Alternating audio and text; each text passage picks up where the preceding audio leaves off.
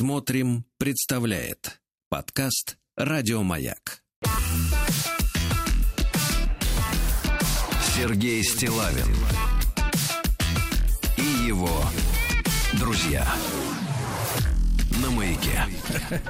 Доброе утро, дорогие товарищи. Сегодня у нас вторник. Вы слышите, какими ритмами открылась программа. Это значит, что наш Владуля лег спать в восемь. восемь, совершенно точно. А трек называется, я придумал ему название, «Раскачаем банщика». Электронная культура. Кстати, спрашивают, что да. за коллектив. Best, The Bestseller называется. Электронщики. Вот такие вот ребята классные. Да. да. А, ну что, я надеюсь, вам больше не приходило писем от Юлии из Северодвинска насчет подлеца. Слава богу, нет. Да. Затихла, да, пока девушка? Ну, может быть, пишет? Ну, мы озвучили имя, город, ну, все. Как, все озвучили. Прищ, да, прищучили, да-да-да. Вот, друзья мои, я вас хотел, знаете, в начале нашей программы познакомить со свежими результатами выдачи Шнобелевской премии. О, давайте. Да, потому что э, ну вот э, на прошлой неделе все это состоялось. Э, что такое Шнобелевская премия? Ну, это русское название. Там она называется Игнобелевская. Угу. Вот. Э, это, наста- эта премия, она настоящая. Она, по-моему, выплачивается в зимбабвийских долларах. Э, у них есть, по-моему, бумажка в триллион или в миллиард, э, миллиард долларов. Миллиард зимбабвийских. Угу. Да. Они, кстати, ходили, имели хождение до две тысячи девятого года. Э, вот. И И, а потом нули списали, но скоро наберут опять, мне кажется, да, потому что ситуация такая простая. Вот, это действительно научное открытие, uh-huh. на которое потрачены деньги. В принципе, если большинство этих открытий сделаны за границей, если бы у нас, то, конечно, сразу раздался бы стройный вой натужных голосов, на что тратим деньги из бюджета. У нас бы люди вышли на улицы, да-да-да. Это можно назвать эту премию «Люди работали» ведь. Да-да-да. И эти ученые, они, соответственно, есть коллектив исследователей, они бороздят вот просторы вот этих всяких открытий, изобретений и выявляют среди них идиотические, да? Вот давайте начнем с темы биологии. Значит, Сюзанна Шоц из Лундского университета в Швеции занималась следующим исследованием. Анализ вариаций мурлыкания, щебетания, стрекотания, чирикания, мяукания, стона, писка, шипения, тявкания, воя, рычания и других способов общения котов с человеком. Прекрасно. Благодаря серии научных работ, то есть человек работал много лет. За деньги работал, что самое да. печальное. Ел, пил, отдыхал. Благодаря серии научных работ Шоц, не путать с Шацем, с патриарших. Хорошо. Сделала важное открытие. Хвостатые питомцы могут комбинировать мурчание и мяуканье. Гениально. Это, в принципе, все, что удалось открыть. Да. Немного удалось. Дальше. В сфере экологии. Это уже команда из университета Валенсии в Испании. Так. Хороший город. Исследование называется так. Генетический анализ бактерий, обитающих в жевательных резинках. Прекрасно. Так. В рамках эксперимента значит, ученый по имени Лейла вот, и ее коллеги прикрепили уже прожеванные жвачки к тротуарам. Угу. А спустя некоторое время проверили, насколько жизнеспособны в этих жвачках бактерии полости рта. Ну, видимо, на предмет, можно ли дожевать. Угу. Найденную на улице, на улице жвачку. На, на бетоне жвачку. Да, а выяснилось, что патогенная зубная микрофлора может очень долго находиться в жвачке. Это открытие будет весьма полезным в криминалистической сфере, кстати говоря. Потому что если, например, вор поджидал хозяев квартиры, когда они уберутся, сживал жвачку, сплюнул ее, то по ней можно найти подлюку. Да. Ученые работали также в сфере химии. Победили ученые из Германии. Тема исследования такая. Химический анализ воздушного пространства кинотеатров, в залах которых зрители вырабатывают органические вещества, указывающие на уровень антисоциальных элементов в фильме. Непонятно, да, о чем а речь? Нет, речь о метане, естественно, о человеческом метане. Не только. Так вот, побывав на ста тридцати пяти киносеансах, мне кажется, выборка неполная, команда утверждает ученых, что сумела установить связь, а теперь внимание, уровня углекислого газа и вот ваших этих липидов, летучих да. органических веществ а, с просматриваемым контентом. Какая конкретно связь, непонятно, но, но есть она. Нет, да. Мне кажется, чем фильм страшнее, тем больше метана. Хотя это просто... А может, наоборот, когда смешно, расслабляются. Или громкий фильм, когда, например, ничто не угрожает выбросом. Нет, никто не слышит, можно отстреляться. Ну уж отстреляться. Четвертое исследование в сфере логистики. Это уже американское. Так. Экспериментальное доказательство безопасности перевозки носорога вверх ногами. Прекрасно. Чтобы спасти вымирающий вид, кстати, на тему носорогов тут сегодня прочел, что в Южной Африке, значит, от браконьеров хотят защищать носорогов и других животных при помощи э, зоны радиационного заграж... заражения. Оригинально. Ну, в принципе, работает, наверное. Рабо- конечно, работает. Но вот. не сразу. Но не сразу. Не такой же силы излучения. Пуля-то улетит. Значит, чтобы спасти вымирающий вид черных носорогов, любимых, любимые браконьерами, власти решили переселить животных в другие места. Помогли им в этом ученые из Корнельского университета, которые подсказали, что ничего не страшного не случится, если он на спине полежит. В принципе, если вы посмотрите фотографию черного носорога, то у него практически как у верблюда два горба на спине. То есть он неровный. Но вот на этих окатышах он может ехать достаточно долго. И отдыхать. В экономике у нас лидирует Франция. Исследование называется «Открытие зависимости лишнего веса политики от уровня коррупции в стране». Хорошее исследование. Да, так. Проанализирован внешний вид госслужащих в разных странах. И пришли к выводу, что в низкокоррумпированных Эстонии, Литве, Латвии и Грузии низкокоррумпированных. Да ладно, низкокоррумпированных. Политики выглядят спортивнее, чем там, где коррупция выше. Это, мне кажется, там просто меньше еды. Конечно, конечно, просто нечего есть. Подножий корм. В сфере медицины немецкая ученая, от, ученая открытие эффективности оргазма при лечении заложенности носа. Слышите, как они вот это выдумывают-то все. Смотрите, а эффект длится недолго. Так. И через три часа после оргазма нос вновь оказывается заложенным. То есть нужно но, каждые три часа, я понимаю. Но сильно страдающим аллергикам и это может пригодиться. Например, если тебе надо выступить перед широкой аудиторией. Немедленно ну, на надо. три часа запас есть. Запомни. Ну, где-нибудь за полчасика надо, конечно. Да, премия мира. Это гениально. Uh-huh. Это уже университет Юты, там, где, я так понимаю, мормоны сидят. Uh-huh. Так вот, следующее. Исследование на тему. Гипотеза о взаимосвязи жесткости бороды и ее защитных функций. Ученые предположили, что волосяной покров на лице может смягчить физическое воздействие, оказываемое на лицо. Попросту говоря, пышная борода поможет уберечь лицо во время драки. Короче говоря, говорят, что так и есть. Тот, кто бородатый. Мне кажется, что речь идет о том, что бьющий не может попасть точно в подбородок. Он не видит, где он, конечно. Борода где закрывается. Он кончается. Да, Наверное, да, в этом, да. потому что сама по себе борода-то что? Я вот бородатый, ну что, это такие же волосы, как и везде. Ну, не везде, но... Такие же. Восьмое. Физика. Физика. Это значит, китайцы и голландцы исследовали установление причины, почему одни пешеходы не сталкиваются с другими. Ну, я даже не буду останавливаться. Это, это гениальное ученое. Кинетика. Установление причины, почему все же иногда пешеходы сталкиваются. Да. Дальше. Энтомология. Это про жуков.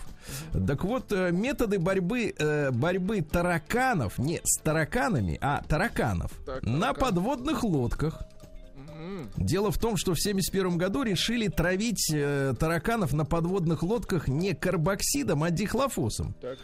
Следствие весьма неплохое, но очень токсичное, поэтому через э, двадцать семь лет было решено отказаться. Сколько моряков было потравлено, неизвестно. Морякам да. нехорошо становилось. Да-да-да. Вот такая, такая вот история. Ну, в принципе, эта премия выдается с девяносто первого года, то есть в этом году тридцать лет. Угу. Да. Вот. Э, ну и вот, соответственно, такие исследования. Мне очень понравилось про бороду. Да, это неплохо. Потом ну, про, про, тоже про чих. Угу. Про чих, да. Вот и, то, про, что... вот, и кино вот этот вот. Угу. То, что... Про да, газы. газы в кинотеатре, да, да. Газы, да. Ну, вообще, да, в кинотеатре на, на, на, натоплено, как говорится, да. Бывает. Сергей Стиллавин и его друзья. На маяке. его, да. Ну что же, не успокаивается наш поэт-надомник Виктор Коротких. Теперь он представляется следующим образом. Запасной старлей ВМФ. Неплохо. То есть мы все больше узнаем об этом человеке, правда, пока не представляем, чем он занят в обычной жизни. Вот. О старлействе вспоминает следующим. Прислал, кстати, фотографию. Вы знаете, мне вы ну, показывали, давайте, не надо. Ну прислать, вы показывали опишите. Мне такую же на вот авианосце, по-моему, у вас есть, да? Вот в этом смысле. Хорошо. Ну примерно все в тельняшках, все в тельняшках, все веселые, молодые, да. В день ВМФ, ну недавно отмечали, студенческий товарищ прислал сообщение: «Эй, старей, держи икс бодрей». Высылаю фото восемьдесят четвёртого года. Первый слева стою я. Ну, в принципе, не очень сильно отличается от третьего, сидящего справа. Вот, полумолодые, потому что. После пятого курса и окончания военной кафедры мы провели два месяца на сборах в Латвии, в городе Вентспилс. Ну, это, видимо, на берегу. Там принимали присягу, Балтика, сосны, дюны, красивые места. По соседству с нашим полком располагался рыбсовхоз Дзинтерс. Это янтарь по-нашему. Где снимался, кстати, фильм «Долгая дорога в дюнах». Шикарное кино. Сейчас, говорит, послушаю саксофонную версию музыки Паулса к этому фильму и вспоминаю присягу. Давайте, чуть, давайте Виктору, Виктора вернем в, в тельняшку. Давайте. Чуть-чуть. А саксофон-то будет? Нет, здесь гитара. Ну вот видите, а он где-то берет саксофон, понимаешь? Ну, ему как бы ему проще, понимаешь? Может, ему мерещится? Он всегда у него под рукой. Ну давайте, чуть-чуть, да. Это Карлос Сантана, на самом деле. Вы постоянно меня обманываете. Нет, нет, нет, это действительно мелодия из «Длинной дороги в дюнах». Это, я, это была шутка. Да, и вот Виктор, как всегда, э, стихотворной э, строкой комментирует э, письма других читателей наших и слушателей. Э, в частности, вот то самое злопамятное письмо девушки Юлии, которая э, строителя, чуть не сказал, пирамид, нет этих подводных лодок, чехвостила с нашей да, помощью. Да, да, он некрасиво да. себя... И да. вот стихи. Письмо девушки на радио. Давайте, под длинную дорогу. Дорогой наш ведущий, за упорство прости, я тревожные мысли хочу донести. На заводе есть чел, от него негатив. Пусть его пропесочит родной коллектив. На собрании том разберется народ, чем башка занята, когда сверлит он борт. Заострит профсоюз очень важный момент, наконец, чтоб пристроил он свой инструмент. А не то ляжет катер, поддавшись волне, погрузиться под лодка не сможет вполне. Смысл не в том, что мурыжит двоих идиот. Мое сердце болит за российской наш флот. Видите? Прекрасно. Прекрасно. Российский. Сергей Стиллавин и его друзья. Ну и письмо как раз вот есть у меня из кинотеатра, Владимир. Тут, кстати, пишут, что главное в таком кинотеатре не зажигать спички. Да, да, смотрите. Извините, да. Значит, смотрите. Желаю здравствовать, Сергей и Влад. Хочу поделиться своими наблюдениями. Уговорила меня жена пойти в кино. Для меня это развлечение сомнительное, потому как обязательно по соседству найдется комментатор-юморист, который потеряет здоровый сон, если не будет комментировать происходящее на экране. Угу. Атмосферу накаляют и товарищи, которые приходят харчеваться перед большим экраном. Непременно, выбрав харч... Звучит, конечно, отвратительно. Но имеется в виду попкорн, конечно. В самой шелестящей упаковке. О, я придумал название, извините. Харчкорн.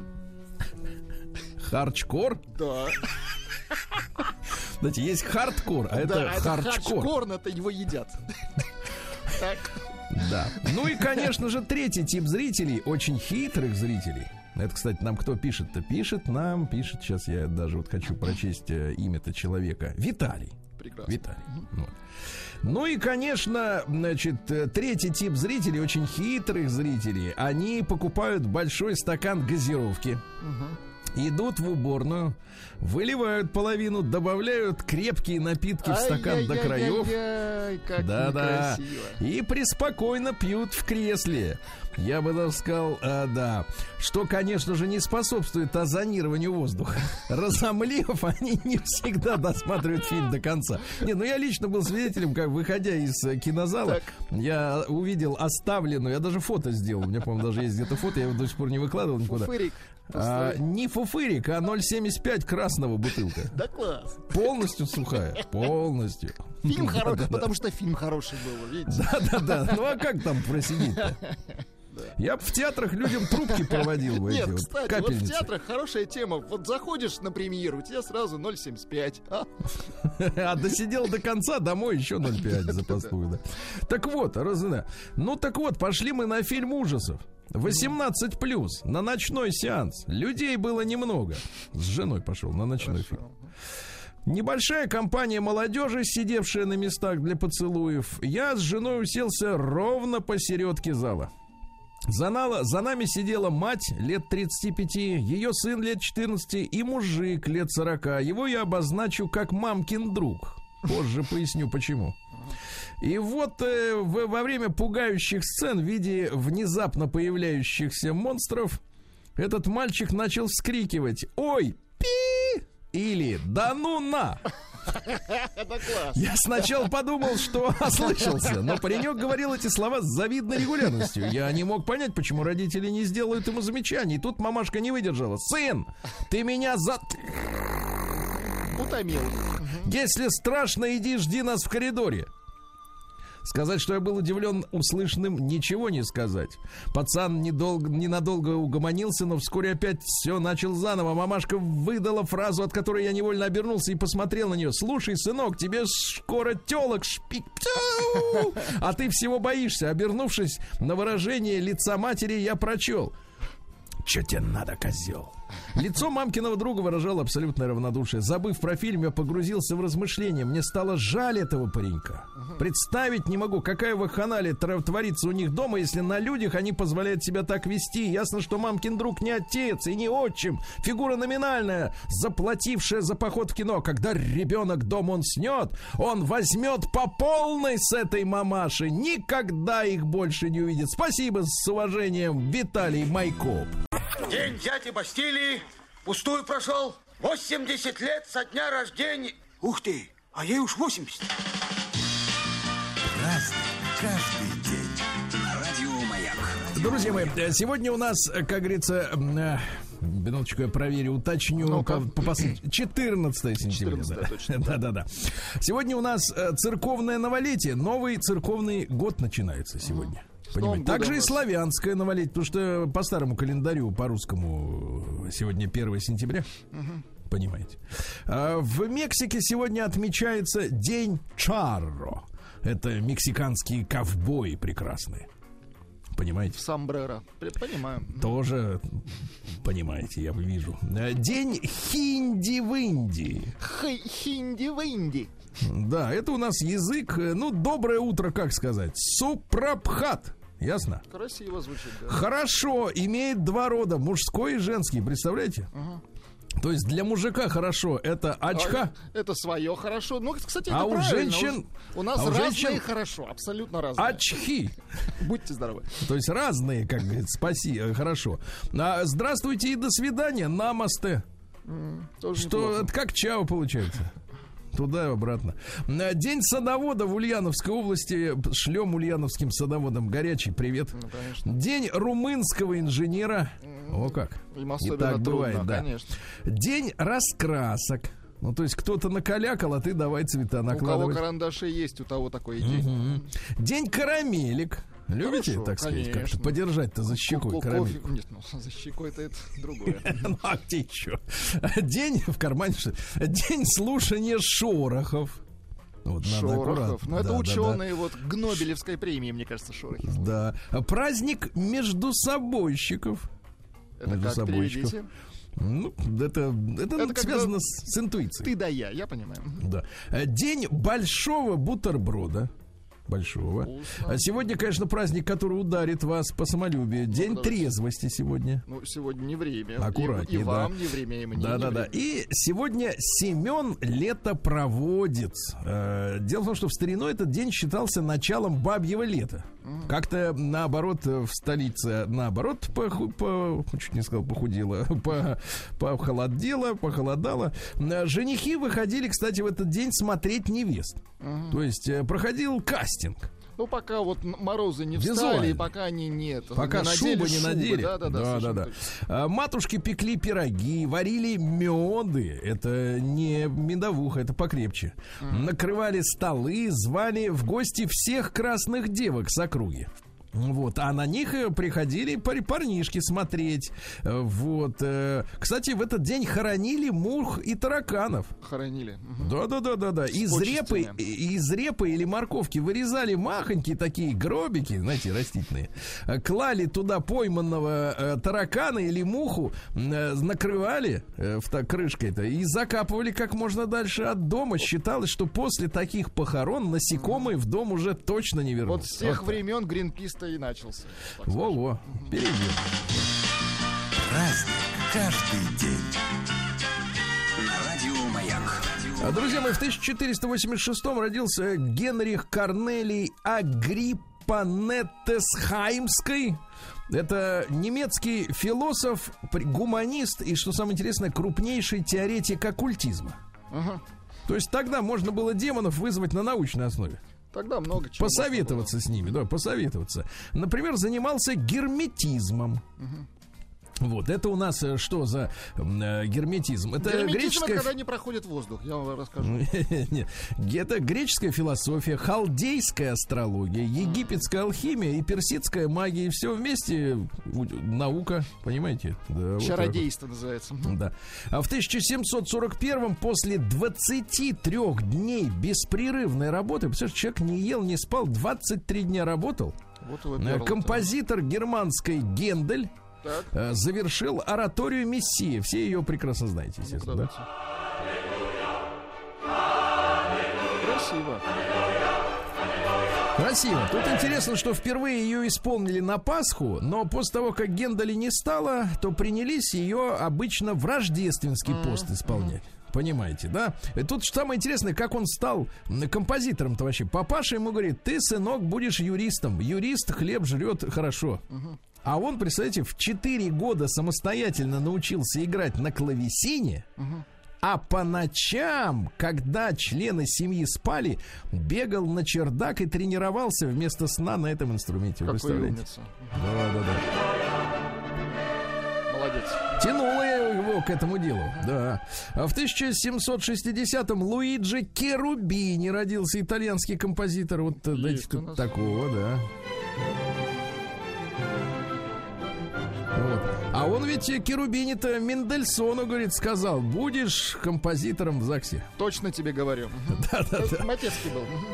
Да. А в тысяча семьсот шестидесятом, так сказать, сейчас, погодите, минуточку, не в том году, в тысяча семьсот шестьдесят девятом, вот, Александр Гумбольдт, это у нас естествоиспытатель, он первым описал разницу между континентальным и приморским климатом. Угу, молодец. До этого люди-то как-то не, не парились на эту тему. Вообще не запаривались, точно. Да.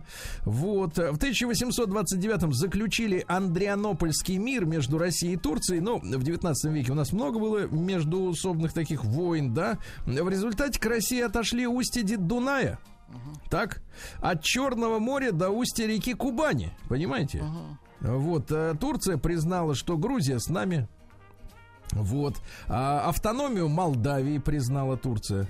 И Дарданеллы были объявлены открытыми для прохода иностранных судов э, проливами, понимаете? Проливы. Так и сказали: пожалуйста, проплывайте. Да, да, если что.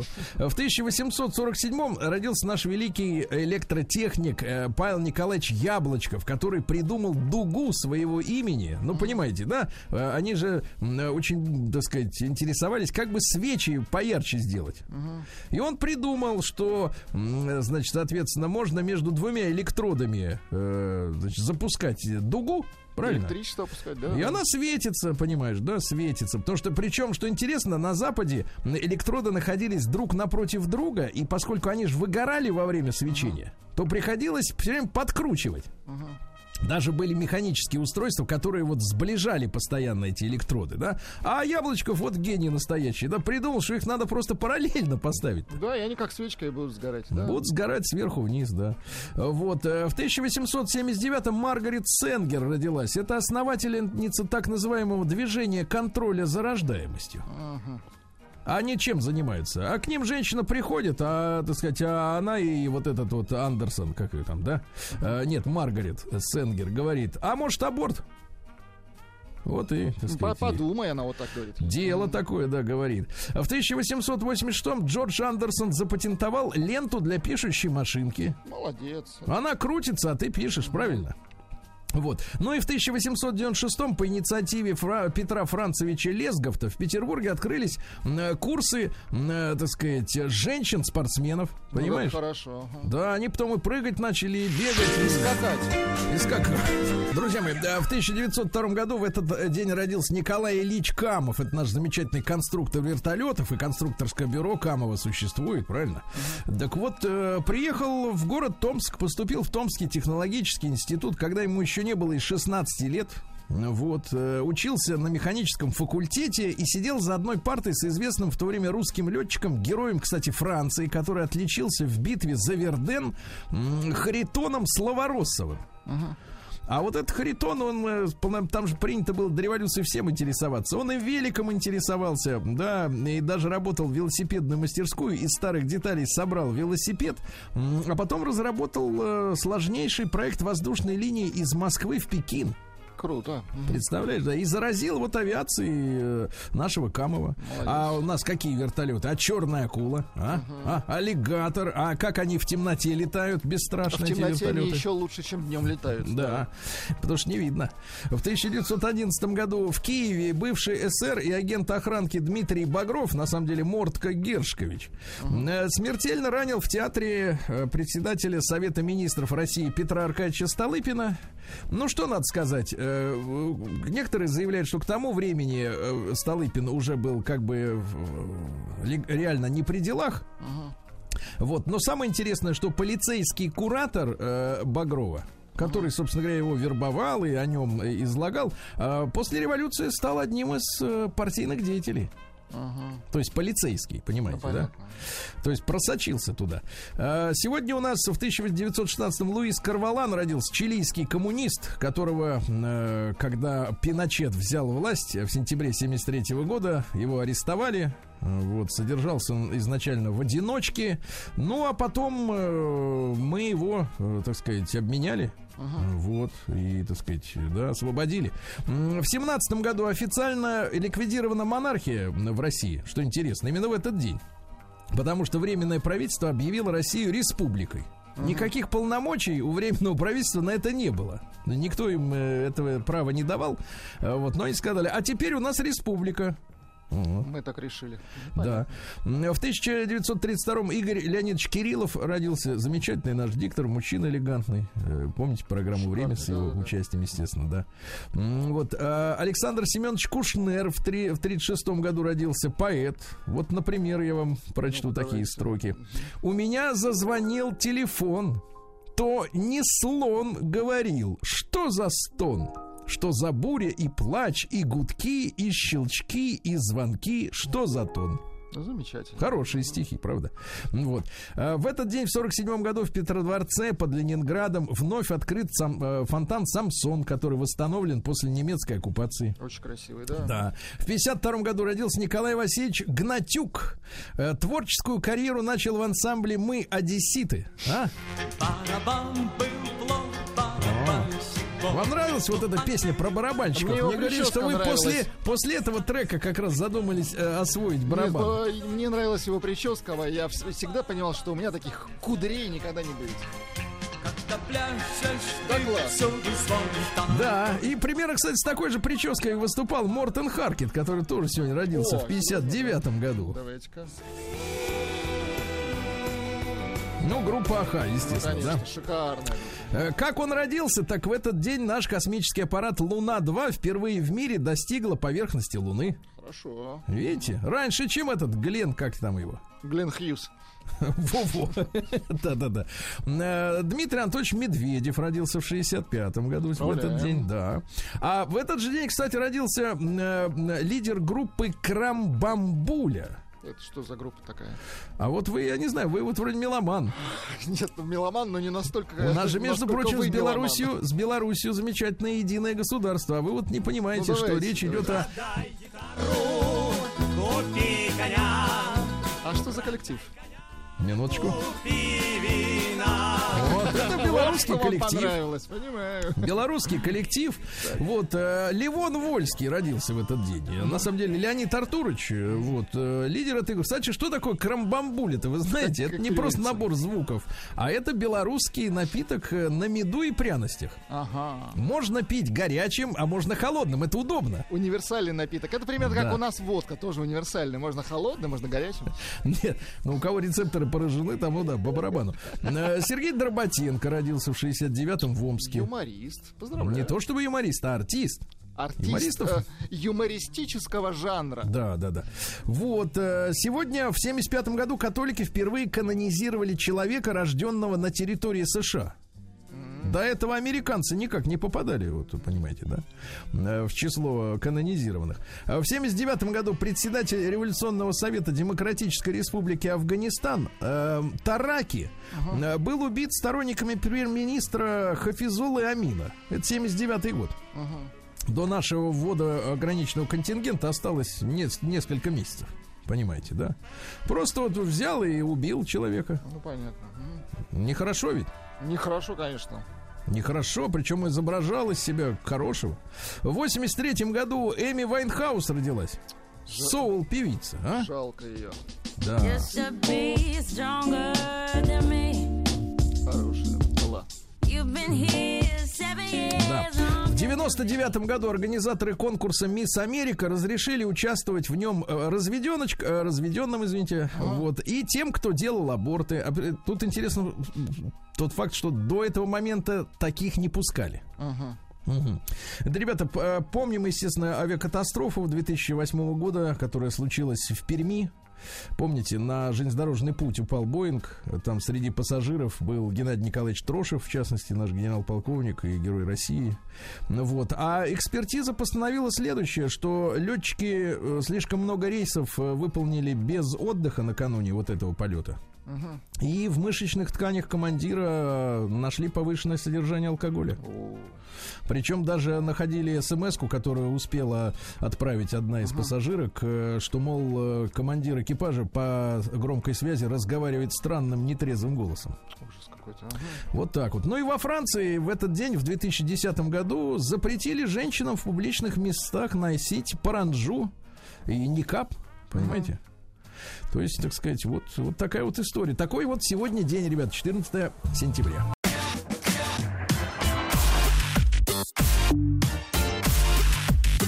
Сергей Стиллавин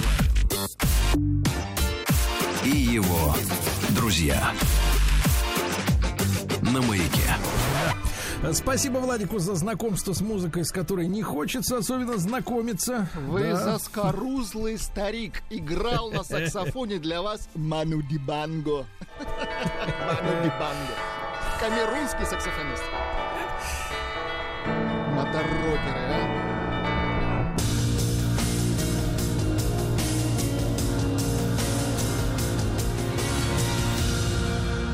Зона пятьдесят пять. Теперь новость для Ману Дибанго. Из колонии в Омске, из колонии поселения сбежал особо опасный преступник. Вопрос у меня вот к, так сказать, как он вышел, да? Нет, колония поселения — это же не там, где камеры. Это домики. Где можно ходить, да? То есть человек посажен был на шестнадцать лет. на шестнадцать лет в две тысячи седьмом году за совершение тяжких, особо тяжких преступлений осужден за убийство, похищение человека, вымогательство, разбойные нападения. Как он мог оказаться в колонии поселения? Может, хорошо себя вел, слишком хорошо. Но вот я вот этого вопрос, не пойму. Да, я не понимаю. В, в колонии поселения кто сидят-то? Ну, те, которые посл- случайно кого-нибудь. Угу. Случайно. Ну, там, например, ну, на машине человек сбил случайно в темноте кого-то, да, может отправиться в колонию поселения. Но как за убийство и, так сказать, похищение людей там оказывается, непонятно. В Омской области мужчина на коне сжег машину бывшей жены. На коне сжег? Да, да, да, да, да. А дело в том, что хозяйка была в бане. Так. Вот. А история такая, что пьяный муж, бывший, э, начал слать ей смски, увидев припаркованную около бани иномарку своей бывшей жены. Угу. Э, выходи, говорит, из бани. А та парится, та не видит, что сообщение приходит. В итоге мужчина рассердился и поджег автомобиль, который полностью сгорел. Ужас какой. Была куплена китайская иномарка за двести тысяч рублей в кредит. Ну, все равно обидно. Все равно. А тот на коне домой. Поскакал. Да. Омский бизнесмен поставлял сомнительную еду в школы, в больницы, в геронтологические центры, в детские Ужасно. сады. Подлец. С использованием фантомных компаний. Угу. И все просроченное, представляешь? Отвратительно. Негодяй. Омский рабочий перебирал мусор. Так. И в этот момент подъезжает хозяин предприятия на своем Volkswagen Multivan стоимостью сто пятьдесят тысяч рублей. Нет, хозяин мусора приезжает, так? Да, хозяин мусора. Значит, местом ЧП оказался ангар на Пушкинском тракте. Ага. Несколько человек перерабатывают там вторсырье, бутылки и коробки. Ага. Один из рабочих был в хлам пьян. Хозяин, который приехал, увидел это и начал ему выговаривать за пьянку. Ага.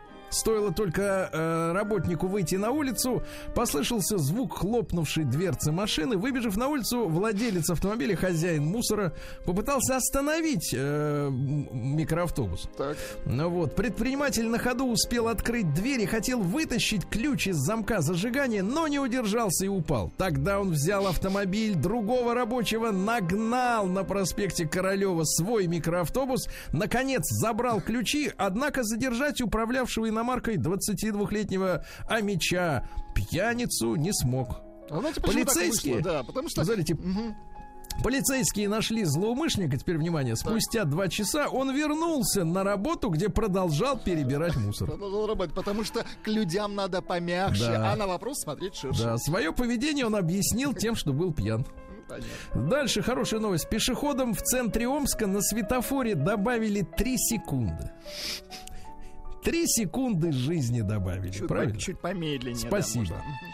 Да, омский полицейский уверенно отказался от взятки в двадцать тысяч рублей.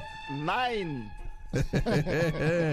Да. А мечи массово воруют урны с остановок общественного транспорта. Вы представляете, только за последнюю неделю так. с остановок на улице Герцена, проспекту Маркса, как вы понимаете, центровые угу. места, по названиям судя, украдены пятнадцать металлических урн. А связано это с тем, что металлолом в последнее время сильно подорожал. Может, они из вольфрама или еще какие-нибудь там молибденовые урны.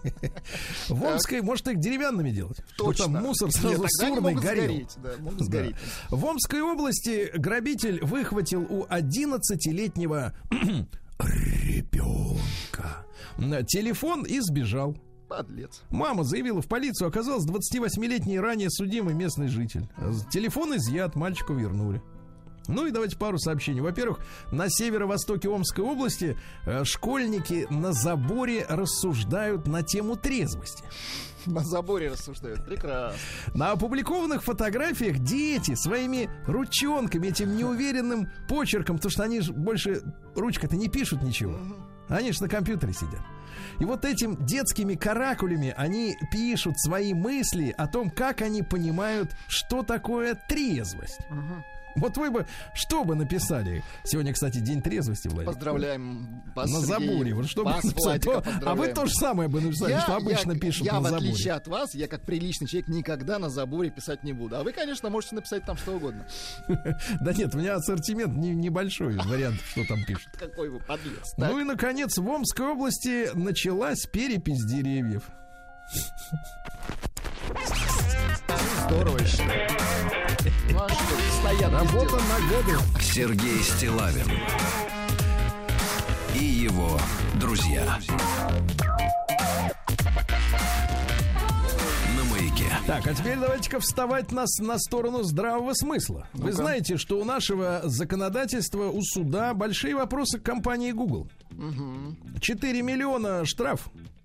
Вот, грозит Гуглу за отказ удалять запрещенный в России контент. И представляете, накануне в офис Гугла, uh-huh. в бизнес-центре Балчук Плаза так. пришли судебные приставы. Uh-huh. А им в ответ, представляешь, какой прикол? Секретарь вызвала адвоката, так. который судебным приставам объяснил, что здесь находится офис ООО Google, а претензии суда к находящемуся в Америке Google Google эл эл си. Так что вам, уважаемые приставы, в Шереметьево на самолет. Будут Прис... удалять, я сказал. Вот, да. А чем тогда занимается ООО? Да непонятно чем. Да. А, Магнит призвал не делать поспешных выводов о причинах отравления арбузом. Дело шумное, да, на совхозной улице люди погибли. А, история, Магнит да. сообщает, что... Значит, упоминаются следы средства дезинсекции. Удаляли крыс. Но следы, по мнению Магнита, говорят о потенциально низком уровне его концентрации. И этот факт не объясняет случай госпитализации семи других жителей домов, которые арбуз не покупали. Ага. Понимаете, вот странная история. Очень. В московском метро на станции Лесопарковая появились указатели на таджикском и узбекском языках. Ну, видите, как замечательно. Хорошо. Да? Знай и учи свой язык. А, да, издательство «Просвещение» пообещало бесплатно поменять учебники, где размещалась неоднократно ссылка на порно. О. Вот. В изданиях две тысячи восьмого, две тысячи четырнадцатого, ну, то есть выучилось целое поколение школьников на этих учебниках. Неплохо выучилось, я вам так скажу. Ссылка ведет на сайт, значит, на котором размещены три фотографии порнографического содержания, порно-рассказ и видео с танцующей сальсу пары. Это омерзительно. Например, в этом году сайт посвящен был национальной спортивной конференции геев в Бостоне. Что такое? Да. Дальше. Несколько слов о политической воле, которая может э, города, так сказать, э, сдвигать. Да. Угу. В Беларуси из учебников из истории убрали упоминание писательницы Алексеевич и бывшего местного руководителя Шушкевича. Угу. Видите, хорошо, как бы и не было. Эксперты объяснили россиянам, что делать, если мошенники взяли на них кредит.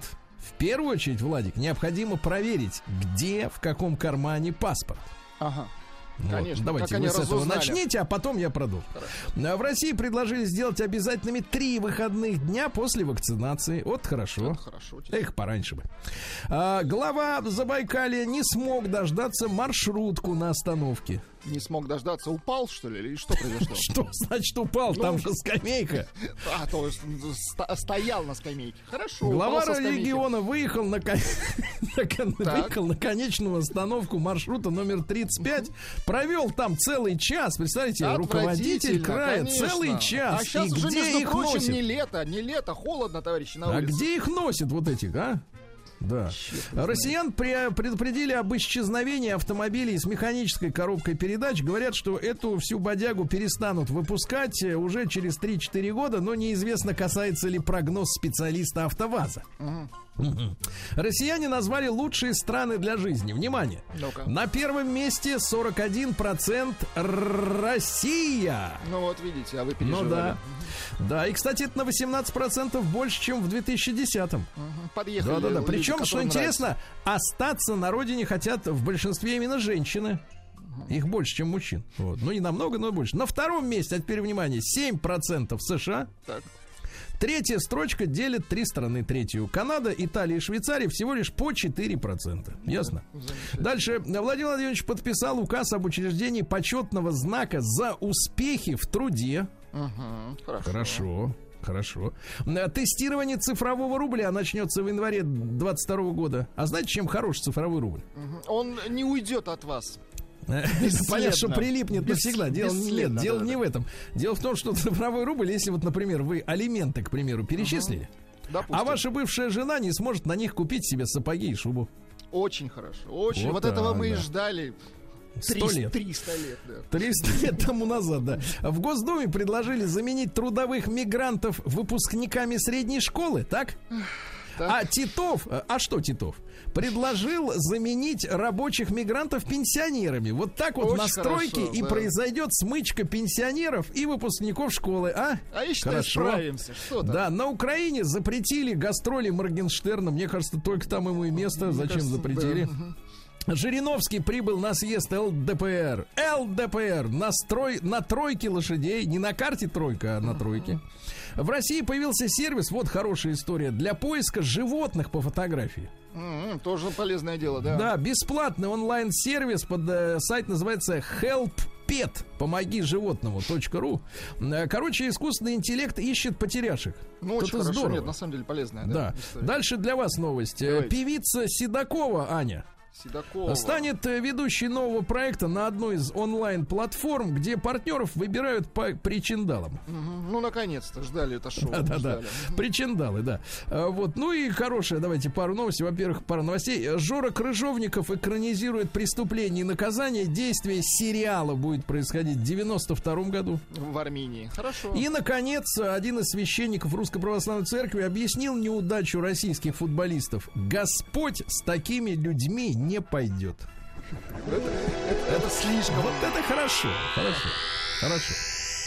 Наука да. и жизнь. Хлестка. Слишком да. хлестка. А глобальное, глобальное потепление на Земле привело к увеличению размера животных. Представляете? Жрут и жрут. Угу. Ученые э, из Америки предложили новый способ борьбы с глобальным потеплением. Надо выкрасить облака в белый цвет. Тогда они будут отражать больше космических лучей, и у нас похолодает. Отлично. Правда, как знал, эту краску угу. как эту краску потом стереть с облаков, чтобы нас совсем не стало холодно. А это они не мы говорят. Уже стирать будем. Это дети и внуки будут стирать. А, динозавры будут стирать. Значит, участники нового эксперимента вылечили диабет диеты За, за три месяца, представляете? Круто. То есть люди полностью отказались от сахара и углеводов, макароны, рис, вот это все барахло, да? И ели только, так сказать, белковую пищу, то есть на мясной диете. Ну, класс. Ну, мясо, овощи, безо всякого, это, без ботвы.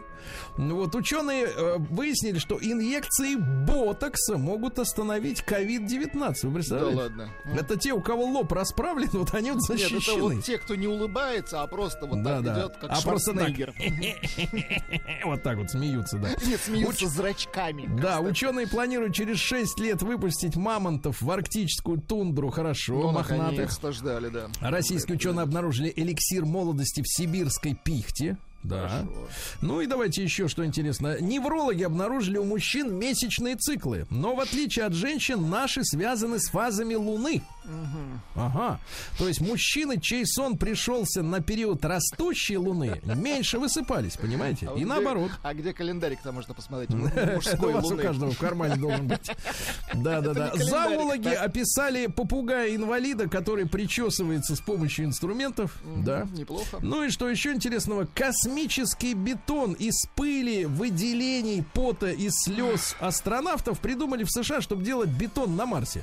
Класс. Понимаете, mm-hmm. да? Ну и, наконец, японские ученые выяснили, что организм курильщика-то лучше защищен от ковида. Вы представляете? А вот это обидно. Mm-hmm. А вот это нельзя. Новости капитализма. Сотрудника похоронного бюро Майкла Хартли, работавшего в Блэкпуле, ну, по некоторым версиям, самый скучный город в Британии, уволили за харассмент. Сначала он называл своих коллег-женщин цыпочками и сладкими, а потом назвал одну из работниц грудастой. Уволили. Да, говорит, я, говорит, жертв, жертва движения мечу. Вот в США набирает популярность слоган «К черту Байдена». Ну, а что по-английски звучит как «Джо Байден». То есть не к черту, а подальше. Совсем другое место. Подальше, да-да-да. В украинском роддоме детей начали помечать клеющимися этикетками. Там написано: состав ребенка пятьдесят процентов мама, пятьдесят процентов папа. Не гладить утюгом, не отбеливать. Запрещена химчистка. Ну, юмор, да. Дальше.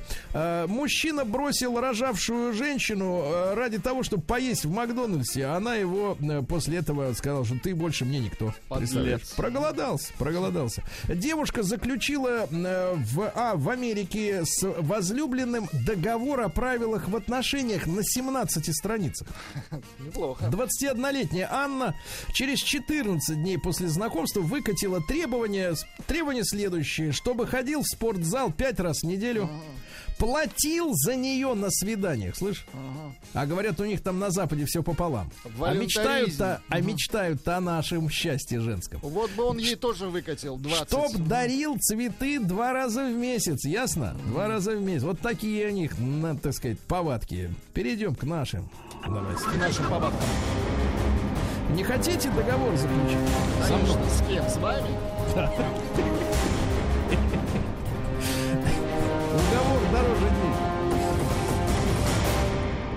Россия криминальная. Так, ну что, в Санкт-Петербурге арестовали женщину, которая двоих своих детей, одному восемь лет, другому шесть, так, на проспекте Энергетиков держала на цепи в коридоре и била палкой. Ну, ужас. Бывшего футбольного врача в Пятигорске госпитализировали с тяжелым отравлением. Купил на день рождения мужчина себе торт-медовик любимый. Ага. Не дождался гостей, попробовал и, так сказать, в реанимацию. А там внутри плесень, представляете? Жесть. А если бы дождался, а то если... все бы в реанимацию. Нет, а если бы арбуз купил? А, в общем, что дальше вообще можно покупать в магазине? Названы регионы с самыми большими штрафами за нарушение ПДД. Понятное дело, правил дорожного движения. На первом месте Москва-Питер, средний чек восемьсот пятьдесят семь и семьсот семь рублей. Uh-huh. Следом идут такие регионы. Казань пятьсот семьдесят восемь, Екатеринбург пятьсот пятьдесят один, Рубь. В Твери триста восемьдесят три. Нормально, жить можно в Твери. Да, жить можно. В Петербурге завели дело из-за привязывания ребенка, мальчика трехлетнего, колготками в больнице на время кормления. Да какие-то демоны действительно вылезают. Да, ну и что еще интересного? Давайте-ка посмотрим. У ижевского пенсионера украли два антикварных меча. Меча? Да. Они у него висели на этом, угу, на ковре. Нет, нет, они у него висели на кухне, он им колбасу резал. Ну, отвратительно. Да. Ну и еще пару сообщений. Давайте. На Урале проверят вымогательство детей за катание с горки. Какие-то дети требовали у тех, кто помладше, бабки за то, чтобы скатиться. Вот уроды. Угу. Да, ну и, наконец, в Чувашии трех жителей Мариэл будут судить за похищение девушек низкой социальной ответственности. Похищение. Они встречались с теми, кто оказывает интимные услуги, вывозили в лесную местную, в лесостепь, так, а затем вымогали деньги. Вот. Один из фигурантов вынимал вещи из дамских сумочек. У одной отняли сорок пять тысяч, у другой семьдесят. А взяли их, когда они потрошили очередную жрицу любви на триста тысяч рублей. Ужасы какие-то. Представляете? Санитары лесостепи, да? Ну, в кавычках санитары, да. Вот так вот, понимаешь, связываться с таким. Осторожно, Владик. И вы осторожны, Сережа. Не вздумайте в Испанию ходить.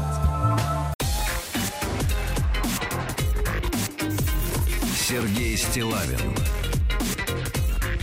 и его друзья на маяке. Друзья мои, доброго вам всем дня. Да, похолодало, но ничего, зато вот Владик у нас выспался сегодня и рад, правильно? Очень рад. Слушайте, вышла любопытная такая статейка о том, что миллиардеры пытаются обмануть время. Ну, понятно, что когда они были молодыми, да, их это не очень сильно волновало. С другой стороны, не было денег, а теперь деньги появились. И вот э, я несколько интересных тут э, фактов вам перечислю. пятидесятисемилетний основатель Amazon компании, да, uh-huh, где там торгуют, Джефф Безос, которому, которого просили не возвращаться из космоса, помните? Это завистники. Конечно, конечно. Они хотели денежки его прибрать к рукам. Вложился в новую компанию по омоложению. Называется Altus Labs, Labs Laboratory, которая нацелилась выяснить, почему мы стареем, как мы можем это все предотвратить. Вот. Вообще он еще в две тысячи шестнадцатом году вложил сто шестнадцать миллионов долларов в другие технологии. Стартап, который разрабатывал терапевтические средства для замедления, остановки или обращения вспять болезней старения. Вот, теперь, значит, наши люди Сергей Брин и Ларри Пейдж, которого разыскивают приставы, чтобы взыскать четыре миллиона рублей, а он в Америке. Ну вот, основали и вложили семьсот пятьдесят миллионов долларов в новое подразделение по исследованиям, которые должны помочь понять биологию, которая контролирует старение. То есть выключить счетчик ага. внутренний, понимаете, да, выключить. Затем, что хотят исследовать люди? Говорят, что за последние десять лет настоящий бум инвестиций в эту сферу. Ага. Например, исследуют сейчас, как можно выкачать мусор, который наши стареющие клетки накапливают с течением времени. Собирают. Угу. Чтобы их выкачать и превратить, например, в энергию, ну, сжечь, выбросить каким-то образом наружу, да. Также сейчас разрабатываются таблетки, имитирующие биологические преимущества состояния, близкие к долгому голоданию. Угу. То есть ты не надо голодать месяц, а вот таблетку выжрал и как будто проголодал месяц, да. Вот дальше, ну, в общем, технологии самые, самые разнообразные. В общем, в последние десять лет миллиардеры в шоковом состоянии инвестируют. Я думаю, кстати, есть люди и побогаче со старыми деньгами, uh-huh. которые тоже озабочены этой историей. Но, э, э, во-первых, для нас с вами-то, конечно, новости э, никакие, потому что э, даже если, во-первых, они что-то разработают, э, то вряд ли поделятся, правильно? Ну, естественно. А во-вторых, э, на- наверное, ничего и разработать не успеют. Некоторые специалисты говорят, что, может быть, к концу двадцать первого века ну, для следующих поколений, э, выяснят да. хотя бы механизм борьбы с болезнями, которые угу. вот сказываются на возрасте человека. Но на ближайшие там десять, двадцать, тридцать лет э, прорыва в этой области э, ждать не стоит. Вот. Такая история. Ну что, э, миллиардеры стараются как-то копошаться, правильно? Это называется состояние «деньги есть, здоровья нет». Деньги есть, держимся. Вот как называется состояние, да. Так вот, так вот, друзья мои, давайте-ка мы сегодня о наших с вами скафандрах поговорим. Ну, это наследки наши с вами тела, да. Я предлагаю, что на основе взаимопомощи, так сказать, посовещаться. Наработочки, лайфхаки, да? Да, наработочки, друзья мои. Как, какими методами вы продлеваете срок службы скафандра? Если продлеваете. Давайте короткий опрос обязательно, конечно, цифру один на номер плюс семь девятьсот шестьдесят семь сто три пятьдесят пять тридцать три. Это наш телеграм-портал. Просто единичку. Вы удовлетворены состоянием своего скафандра, то есть тела? Ну, все, все что, нет, что значит удовлетворены? Не в смысле, что оно вам в зеркале нравится шибко, uh-huh. а имеется в виду, что вы утром вот сегодня проснулись, uh-huh. и рука не потянулась за традиционной таблеткой. Значит, ничего не заболело, не заскрипело, ну, как бы, так сказать, не болит. А дальше сам, сам. Состояние нормальное. То есть не, с утра борьба с проблемами не началась, правильно? Угу. Цифра два, если уже, к сожалению, вот без каких-то, так сказать, средств не обойтись уже. Тонких настроек. Да, какой-то помощи, да. То есть первая единичка, удовлетворены скафандром, двойка нет. нет уже так. Есть, к сожалению, проблемы с ним. Ну и большой разговор. Давайте, ребят, семь два восемь семь один семь один. Ваши методы, как вы продлеваете срок службы организма? Борьбы со старостью. Давайте, давайте начнем, давайте начнем с самого авторитетного продлевателя, с Вячеслава. Методиста, конечно. Это... Слав, доброе утро. Доброе да. утро. Слав, ну я понимаю, что вы спортсмен, тридцать километров на велосипеде за двести тысяч. сорок. сорок. А знаете почему? А. Чтобы вас не догнали и не отняли этот велосипед. Ну да, ну да. Так, ну как все-таки, что вы делаете? Утром я встаю и очень сильно расстраиваюсь по поводу всего. Ну, мне сейчас в моем теле не нравится абсолютно ничего. Но я понимаю, так. что лимит липоксации я уже исчерпал. Что сейчас нужно уже не липоксациями, а коррекцией питания. Сохранять себя, вне сомнений, физкультура. И сейчас вот как бы и вчера э, вышел очередной там номер, есть такой э, Антон Красовский, журналист, да, и у него там свой YouTube-канал, и вчера он сделал круговую подтяжку, вот весь в синяках, вел ему сорок пять лет, и вот опять стал думать, что, ну, может, все-таки сделать круговую подтяжку, потому что, конечно, да, внутренне безотносительно. Миллиардер, не миллиардер, я думаю, Сергей, вас тоже э, тревожит как бы то, что изменения на лице, они вот теперь уже очевидно видны. Если до этого можно было, да, ой, я, наверное, немножко не доспал, ой, я немножко перебухал самому себе, да, успокаивать. Теперь ясно, что это четко провисшие щеки, провисшие там все, это старость. Ну да, не очень хочется быть страшным, некрасивым. Хотя там, а общий, я там, конечно, готов умереть, и я как сторонник реинкарнационной э, теории думаю, что чем быстрее, тем лучше. О, mm-hmm. о, понимаю, понимаю. Но щеки не радуют. Хорошо, не радуют. Да. Ребята, единичка на номер плюс семь девять шесть семь сто три пять пять три. Скафандр не беспокоит. Да? Тело, ну, в общем-то, не, не вызывает проблем. Мы не об эстетике. Мы о физических ощущениях. Да? Давайте именно на этом сконцентрируемся. Двойка беспокоит. Ну и методы, чтобы продлить. Вот э, удивительно, что, конечно, женщины у нас, вот все-таки Вячеславу пятьдесят четыре, скоро пятьдесят пять исполнится, кстати. Вот, ждем приглашения на юбилей. Э, да. А вот Марии всего тридцать один. Но уже вот женщины, они раньше начинают задумываться. Машенька, доброе утро. Да. Доброе утро, да. Я вот хотела поделиться своими мыслями на этот счет. Во-первых, нужно не жрать всякий шлак себя, не впихивать. Чистое питание, по возможности, конечно. Что это нельзя есть, кажется... Маша? Маша, что нельзя есть? Вот вам, консервы, девушка. Консервы всякие. Не то чтобы нельзя, но это кто хочет, кто не хочет. Я, например, не ем. Я себя прекрасно чувствую. У меня биологический возраст гораздо ближе моего реального. И так. я, в принципе, не выгляжу на свой возраст. А, колбасы всякие, копчености, вот это вот все дрянь, я не знаю, которые люди покупают. Вот, шпроты, вот Ай, это вот все. Да, ну а как, как же рыбка-то, к которой тянется женская душа? Рыбка же там в банке-то. Ну не надо такую консервированную. Купи ты или сама делай, в конце концов. Поймайте сами, в конце концов. Нет, ну серьезно, почему бы нет? Там хочешь какую-то соленье, да, ну, действительно, купите качественную, хорошую рыбу сама. Ты будешь знать точно, что это то, что ты сделал, потому что оно качественное, оно не гадость. А, и это обязательно утром. Так. Промывать кишечник обязательно. Это как очень промывать? Важно. А промывать чем, да? Угу. Стакан воды, стакан так. воды. Ну, в зависимости, конечно, от веса. Не холодный, теплый. Да, выпиваем, и все, значит, да, потом в туалет прекрасно ходит. Промываем. промываем. Хорошо, промываем, да. да, прекрасно. Ну, давайте, товарищи, послушаем нашего человека на Смоленщине, Владимира Петровича. Владимир Петрович, доброе утро. Угу. Да. Доброе утро, ребята. Так. Вот. Ну, что... Значит, э, я хочу сказать так, тьфу-тьфу-тьфу, но дай бог каждому, кто меня сейчас слышит, дожить до семидесяти пяти и не принимать никаких лекарств, вообще никаких. Вот, что вот сейчас со мной. Uh-huh. Вот. Поэтому как этого добиться? Ну, прежде всего, по принципу движения — это жизнь.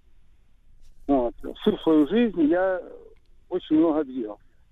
Вот. И в молодости занимался спортом, потом охота, вот, очень много увлекался.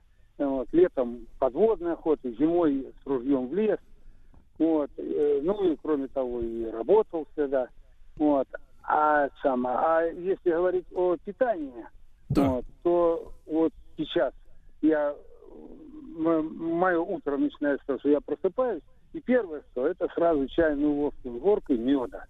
Так. Вот. Прям, прям на пищак сразу. Вот. А потом уже все там как обычно. И как, вот. Владимир Но Петрович, я... прям продирает от меда-то? Ой, это просто балдеж. Это балдеж. Вот. балдеж. Потому, потому что сразу и вкус, и запах. Все и появляется. Цвет появляется, картинка какая-то. И консистенция, да, да, да, да. Хорошо, хорошо. Да. Владимир Петрович, да. правильно, движение, да, да вам хорошего класс. Дня, спасибо большое, спасибо. Давайте Марата из Санкт-Петербурга. Марат, не рычите, пожалуйста. Ури, ури, ури, да ури, что ж да такое? Нет, Марат, вы, вы какое-то актерское мастерство, ремесло. Да, ремесло освоили, видимо. Да. Здравствуйте. Вот, Здравствуйте. смотри, человек же приличный. Вот, вот, Маратыч, ну смотри, сорок пять лет, что, ты скафандром доволен сейчас? Да, очень. Так, Короче, как, под, как поддерживаешь его? Чем, что делаешь? Вот, рассказываю, только не перебивайте. Uh-huh. Не сокращайте время. Короче, утром выпил янтарную кислоту. Раз. Имдопамид два, атенолол три, тромбоаз четыре. Это таблетки. Натощак выпил, все, это давление прет. Ладно, короче, э, самое главное — это банька, Сереж, и бассейн. Вот, вот так вот. И не пить, не курить. В здоровом теле здоровый дух. Вы имеете в виду, в бане не пить, не курить? В бане выходить всегда на, на, не, на свежий не, воздух. Вообще, я говорю, вообще не пить, не курить. Вообще, а так, вообще конечно, не пить. Вообще. А, пос... так, ну, а так, конечно... Ну, а так, конечно, весело. Я понял, я понял. Поняли. Слушайте, я тут вспоминаю, моя бабуля, светлые, так сказать, памяти, вот, она ведь каждый день обливалась холодной водой, да ты представляешь? Что? Да, да, да. Но ей-то проще, она с детства-то горячую не знала. Угу. И она, она привыкла. Душ... Самое потрясающее, что она не кричала от холода.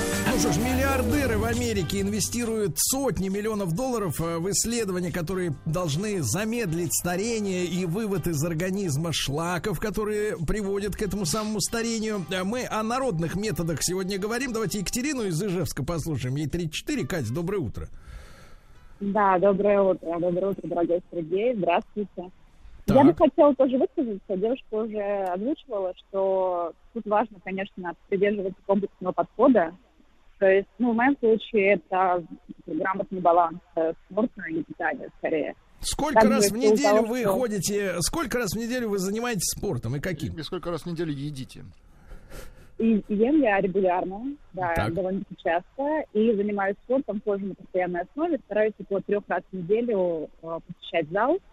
Но в последнее время это было проблематично, поэтому оставалось прогуливаться, то есть около десять километров в день стараюсь делать. С утра так. можно взять колясочку, у меня вот недавно появился ребенок второй, и, собственно, мы с в компании с дочерью регулярно ходили. Да. Катюш, да, а да. питание, питание, что вы себе не можете позволить есть из того, что нас окружает в супермаркетах? Угу. И пить. Ну, я, на самом деле, я ем все. То есть э, я не буду говорить банальные фразы о том, что там, чайная ложка э, всего на свете э, разрешается. Нет, я стараюсь есть, конечно, там, избегать какие-то очевидно вредные там, сосиски, э, какие-то слишком сладкие там, пироженки, хлеб. Но в остальном, mm-hmm. в принципе, ем все. Да. Mm-hmm. То есть я считаю, Понимаю. что мы можем позволить все что угодно, лишь бы не переедать и параллельно заниматься спортом. Понимаю, Кать, спасибо вам, спасибо. Так, Владуля, что так. пишут э, общественность? Вот что рекомендует нам общественность. Пишет Николай. Скафандр отличный, но модель старая. Из Челябинской области пишет Арти, Артем, что жить нужно по принципу доширака. Если и паришься, то не больше трех минут. А вот, пожалуйста, э, рецепт из Израиля пишет. Э, пришел. Вот поплавал с утра на море, съем салатик, посплю, послушаю муз- музычку, вечером опять на море. Вот так и омолажимся. Вова Хайфа. Вот, а хотите, девушка к нам прислала сообщение. Екатерина пишет. Доброе утро. Мне сегодня сорок. Поздравляем. Занимаюсь спортом дома. Пресс, ягодицы, лицо, фейс, фитнес. Чувствую себя круто. Уже сорок. СПБ. Вот уже, а фотография есть? Нет фотографии, к сожалению. А вот это а, жаль, да, жаль. А вот Марат пишет, если грамотно подбухивать, ни одна зараза не липнет. Вот набережные Челны пятьдесят три. Да мы же не про заразу, товарищи. Мы про состояние организма, физическое. Да, я опять же, вот давайте отвлечемся от морального, от моральной стороны. Устаревший скафандр, вот это все здесь, там что-то не то. Я имею в виду, что вот встал с утра и ничего не болит. Вот в этом, так сказать, речь. Вот еще пишет человек, ну что, загибайте пальцы, пишет товарищ. Первое, легкий спорт, ну как спорт, зарядка. Второе, по выходным баня и виски-терапия. Мишенька, сорок шесть. Из Люберец Родион дозвонился. Родион, доброе утро. Доброе утро, доброе да. утро. Угу. Хочу сразу сказать, у меня высшее медицинское образование, поэтому все-таки определенное представление, да, о поведении человека, чтобы быть здоровым, я имею. Ну, пока мне, конечно, хорошо. Так. Просыпаюсь, и сейчас после вот этой всей премии приходил. Очень плохо вас слышно, конечно. Понимаю. Ну, мы поняли, что Родиону пока хорошо. Пока хорошо, но это пока хорошо, а там посмотрим. К сожалению. А там немножко со связью, конечно. Чуть-чуть вот бы как-то вот почетче, что ли. Да, давайте Владимир из Москвы. Володь, доброе утро. Дядя Сережа, дядя Владик, доброе утро. Володя, вам пока хорошо? И настолько. Мне... хорошо в общем и, и нехорошо не частично. Так, так, так. так. А, что вы делаете, организм. что вы делаете в двадцать девять лет, чтобы хорошо было чаще? А, самое главное, в чем я убедился за свою не очень продолжительную жизнь, и смотря на себя и на окружающих, что все-таки движение. Движение, человек должен двигаться, заниматься спортом каким-никаким, а хотя бы регулярно. Так. А, и надо спать. Надо спать обязательно. Вот спать у меня не получается. А, а в плане еды я вот совсем тут с некоторыми слушателями не согласен. Есть надо шпроты, надо есть копчености, надо есть шашлык, чебуреки и так далее. Так. А, просто все-таки химии, химии максимально избегать, стараться. Ну, в наших реалиях это сложно, но все-таки контролировать как-то состав продуктов. Угу.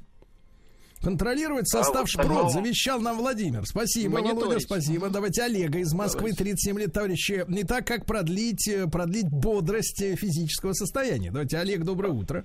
Доброе утро. Ну, уже тридцать восемь исполнилось в прошлую субботу, поэтому, может... Поздравляю. Спасибо, спасибо. Ну, что я хочу сказать. Скафандром, ну, своим отчасти доволен, только большие проблемы со зрением. А так, на самом деле... Нужно просто, чтобы скафандр был долго прослужил, нужно просто жить и не задумываться, что там будет. Завтра там кушать все, что ты хочешь, самое главное двигаться, потому что мало ли, вот мы все время говорим, что там кто-то проживет до семидесяти, до восьмидесяти, да мало ли ты в пятьдесят помрешь, и чего, а ты много чего не успел, много чего не попробовал, много, много куда не сходил. Поэтому надо жить сейчас, если организм по, по, по, позволяет, то можно. Если позволите, там я успею стих небольшой рассказать. Нет, небольшой... не успеем, еще Лену хотим. Олег, спасибо большое за спасибо за убеждение. Да, давайте Леночку послушаем. Лен, доброе утро. Да. Доброе утро, дорогой Лена. Мой маяк. Лена, да, что, что, что девушка Лена в сорок один год делает, чтобы бодроту свою продлить? Бодрота. Я просто полюбила, во-первых, свои морщины, так.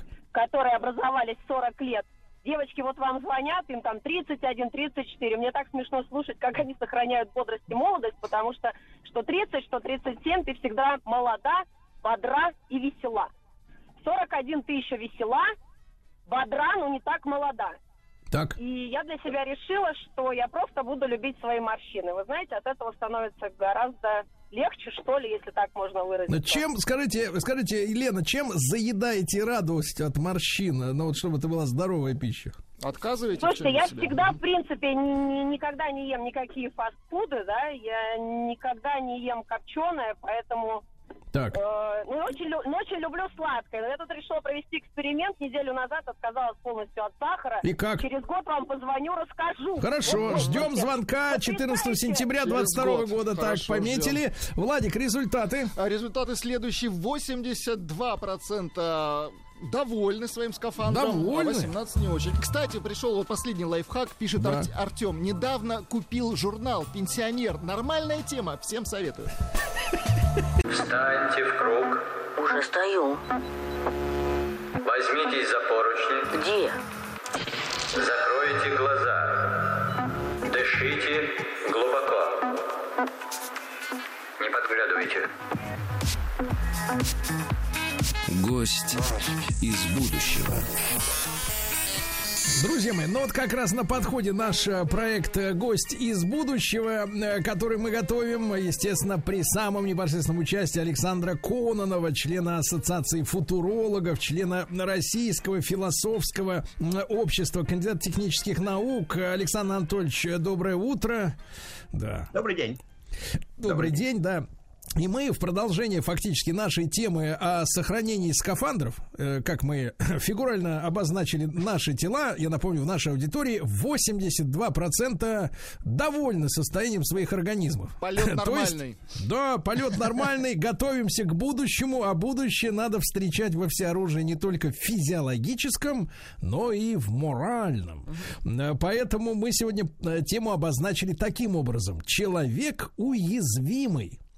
И как наша слабость влияет на цивилизацию. Александр Анатольевич, но тут первым делом вопрос следующий. Мы же понимаем, что нас, как говорится, миллионы. Часто очень много можно слышать такую мысль, что для Вселенной, э, так сказать, жизнь отдельного конкретного человека – это пыль. Вот, значения она не имеет. Вот, поэтому каждый из нас отдельности не может чувствовать ответственности перед человечеством. И, соответственно, те опасности, которые грозят каждому из нас, ну, бытовые какие-то, технологические, криминальные от, от, от опасности, они, в принципе, на судьбу всего человечества никак не повлияют, потому что нас очень много. Вот что мы думаем на эту тему? Ну, это абсолютно неправильная точка зрения. На самом деле от каждого из нас порой зависит судьба всего человечества. И очень часто мы бываем в такой ситуации, когда мы спасаем человечество. Вот. Ну, мой любимый пример э, с моей тетей. Вот ее спасли дважды, когда она была маленькая, совершенно два вот, э, случайных человека. Вот она там тонула, и вот человек бросился, ее спас, и она не утонула. Вот. А второй человек просто, она почти умерла, уже готовились ее хоронить, и вот находится человек, который советует, как ее спасти. Вот, она была маленькая, ее спасли, и вот после этого, значит, она стала врачом, она спасла массу людей, мою маму в том числе, от воспаления сосудов головного мозга спасла, вот, и э, потом э, у нее сын, вот, Сережа, и он сейчас разработал прибор, который по всему миру позволяет проводить скрининг молочной железы на, по поводу рака, вот, безболезненный. Вот маммология, она вредна, она облучает, а он сделал прибор для вот скрининга безболезненного. И таким образом он спасает тоже тысячи людей. Вот, то есть вот пример. Люди mm-hmm. просто, вот человек, проходящий мимо, он берет и спасает другого человека, который потом еще может спасти массу-массу людей. Вот это вот огромный, так сказать, спасительный потенциал каждого из нас, по сути дела. Поэтому вот эта точка зрения, что один человек ничто, это абсолютно неправильно. На самом деле, любой нашей конструктивной деятельностью мы зачастую наполняем вот этот спасительный потенциал человечества, способность спасать друг друга и способность спасти разум, разумную жизнь вообще в мироздании, во Вселенной. Потому что мы знаем, как она, каким чудом она появилась, и вот это чудо надо спасти. Каждый из нас по мере возможности должен делать все, чтобы его спасать. Александр Анатольевич, ну в этом смысле э, войны, э, любые войны, да, такие массовые вооруженные конфликты, это настоящая трагедия, которая лишает нас не только конкретных людей, но и десятки, сотни, наверное, поколений вперед, э, которые могли бы действительно изменить жизнь к лучшему человечества. Э, войны это, к сожалению, всегда результат неправильных систем критериальных и, прежде всего, ущербности их в том, что вот в наших критериальных системах, по критериях, по которым мы, мы, так сказать, принимаем те или иные решения, выполняем те или иные действия, вот отсутствует вот этот вот важнейший критерий. А что будет с неуязвимостью, с нашей уязвимостью и неуязвимостью, соответственно? Не подрываем ли мы нашу неуязвимость? Не становимся ли мы более уязвимы, когда принимаем решения, которые ведут к разрушениям, к войне, к насилию и так далее? И вот этот критерий мы теряем, и вот это появляются критериальные риски, которые ведут нас буквально к рискам жизни, вот, и к разрушению цивилизации. Вот это, к сожалению, один из разрушительных моментов нашей цивилизации, что мы вот этот вот критерий уязвимости игнорируем. Что произойдет с уязвимостью каждого из нас и уязвимостью нашей нации, нашей цивилизации и так далее. Вот, поэтому вот это очень важный момент. Александр Анатольевич, а насколько вот должны быть увязаны безопасность каждого из нас, да, и безопасность человечества в целом? То есть, а, а нашу ответственность мы понимаем теперь, благодаря вашим словам, да, то есть каждый человек может изменить ход истории фактически, может быть, даже да. не догадываясь об этом. А да. что должно делать человечество по отношению к каждому из своих э, представителей? То есть, э, и насколько вы удовлетворены тем, как сегодня обстоит дело вот в обесп... с обеспечением безопасности каждого человека? Да, это, к сожалению, опять же, одна из уязвимостей всей нашей цивилизации в целом, что вот наши мировоззренческие основы, э, в школе, которые закладываются, и, соответственно, всю нашу жизнь потом собра... сопровождают, это отсутствует вот это понимание того, что э, на самом деле э, наш вид сам по себе да, очень уязвимый, и мы должны постоянно это понимать и должны понимать, что вот его уязвимость очень определяет уязвимость каждого из нас. И если мы в наших мировоззренческих основах игнорируем вот это вот понятие уязвимости нашей цивилизации и связь нашего, каждого из нас с этой уязвимостью, то э, потом наступают разрушительные действия. Вот, например, войны там, тогда уже уязвимость каждого человека становится предельной. Жизнь человека уже не стоит ничего. То есть, когда человечество борется за свою неуязвимость, оно борется за неуязвимость каждого человека. То же самое с нацией, например, ну и любыми там составляющими. То есть, вот, ну, возьмем в среднем нацию. Вот нация, когда она борется за свою неуязвимость, э, то, соответственно, она борется за неуязвимость каждого человека. А если она погружается, например, в гражданскую войну там, и так далее, то есть теряет свою неуязвимость, то уже жизнь любого человека не стоит ничего практически. Каждый становится предельно уязвим. Вот, поэтому мы это должны всегда помнить и всегда противостоять любым разрушительным тенденциям, разрушительным идеологиям, любым идеологиям стравливания людей. Вот это вот одна из, тоже из наших конкретно уязвимостей каждого человека, что нами легко манипулировать, значит, и вот в том числе стравливать. И вот эти вот все революции, все эти войны, это вот результат вот этой нашей уязвимости в частности. Александр Анатольевич, а в таком случае вы упоминали уже школьное образование, да, которое закладывает в человека некие стандарты общественного поведения, да, вот. Что вы видели бы в идеале, да, какие, ну, не знаю, дисциплины или постулаты люди должны принять, узнать в достаточно раннем возрасте и с ними идти по жизни? Я думаю, что система образования должна перестроиться таким образом, чтобы учитывать вот этот фактор. Ну, прежде всего, по общественным дисциплинам, например, по предметам истории. Мы должны обязательно ввести вот это понятие, что делал каждый из, допустим, из исторических деятелей или каждое из событий, как оно влияло на нашу цивилизацию. Она способствовала неуязвимости нашей цивилизации, мощи нашей цивилизации, наращиванию, способности противостоять бесконечным угрозам нашей цивилизации или, наоборот, подрывала. И вот это нужно ввести в самые фунда- фундаментальные подходы по большинству, собственно говоря, общественных предмет, предметов об обществе, об истории. Вот, вот это вот важнейшая вещь, которая должна быть бесспорно сделана. Это должно быть введено вот в фундаментальные понятия, как влияет на уязвимость, на могущество, на неуничтожимость в конечном счете и на способность вообще не стать жертвой всей нашей цивилизации, нашей нации и каждого из нас. То есть нам надо, Александр Анатольевич, я, конечно, может быть, иронично перефразирую, но нам надо вынести приговоры историческим деятелям, правильно?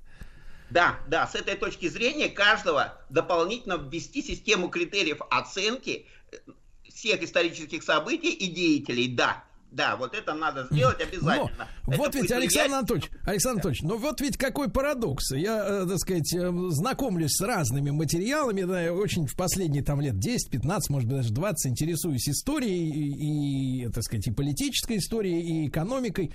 Вот. И иногда, вы знаете, вот дальше, если даже далеко за примером ходить не надо, у нас же в этом году отмечается такая очень печальная дата, тридцатилетие развала Советского Союза.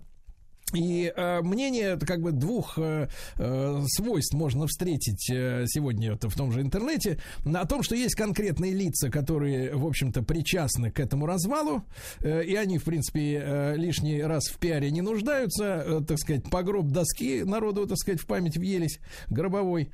Вот. А вторая позиция другая, что, в принципе, это всего лишь марионетки, э, марионетки, ну, условно говоря, судьбы, ситуации, расклада, когда объективные, некие объективные экономические процессы, то есть некие циклы роста, например, да, экономики и стагнации, вот, вывели как раз исторические фигуры на авансцену истории. То есть не злодеи, например, своей пассивностью или откровенно будучи завербованными или вредителями сделали гадость, а что именно некие объективные экономические процессы выносят на поверхность э, тех э, героев, антигероев, которые, в принципе, и творят эту самую историю. Вот вы в, вот в своем недавнем монологи э, отобразили именно ответственность конкретной личности. А насколько вы критично относитесь вот к этим сюжетам, когда действительно вот исторические персонажи, они находятся заложниками объективных обстоятельств неких? Вы знаете, э, вот пример с, на, с тем, что произошло с нашей страной дважды прочим, впрочем, вот в, в прошлом веке, и в семнадцатом году, и в э, девяносто первом году, это вот пример того, как можно, используя просто кризисы, вот из кризиса, понимаете, всегда есть два выхода. Первый выход – это его преодолеть, переболеть. И второй выход – это вот тот, который, к сожалению, постиг нашу страну дважды. Разрушение страны И это очень много зависит от э, вот этой нашей уязвимости, уязвимости, манипулируемости нами. То есть когда, э, к, э, так сказать, к руководству в СМИ в частности и к руководству страны в СМИ приходят люди, которые начинают... Э, при любом кризисе говорить, все, это конец, пораженчество развивать, пораженческие настроения, это конец, это обреченность, мы обречены исторически и прочее, то э, и потом, э, значит, все ведут к развалу и к упадку, то это будет один конец, это то, что мы пережили. А если бы э, была реакция, главное нам сохранить целостность страны, единство страны, единство нации, вот это вот, но это вообще было невозможно говорить, допустим, я помню девяносто первый год, с идеями сохранения целостности, единства невозможно было в СМИ пробиться просто. Это было вот манипулирование людьми, врушение им разрушительных идей. Mm-hmm. Вот. Это американцы хорошо экранизировали в своем фильме «Инсепшн», «Вживление», когда вживляется в голову человека, что для того, чтобы стать счастливым, он должен разрушить то, что он получил, свое наследство. Вот. И вот там вот, значит, такая цитата известная, что самое, что самое заразное для человека? Бактерия, вирус, глист? Нет, идея. Вот да. Если идею разрушения вдавливать людям, то он, разрушить можно любую страну, потому что всегда есть, любую страну мы возьмем, всегда есть плюсы и всегда есть минусы, всегда есть какие-то недостатки, всегда есть какие-то кризисы.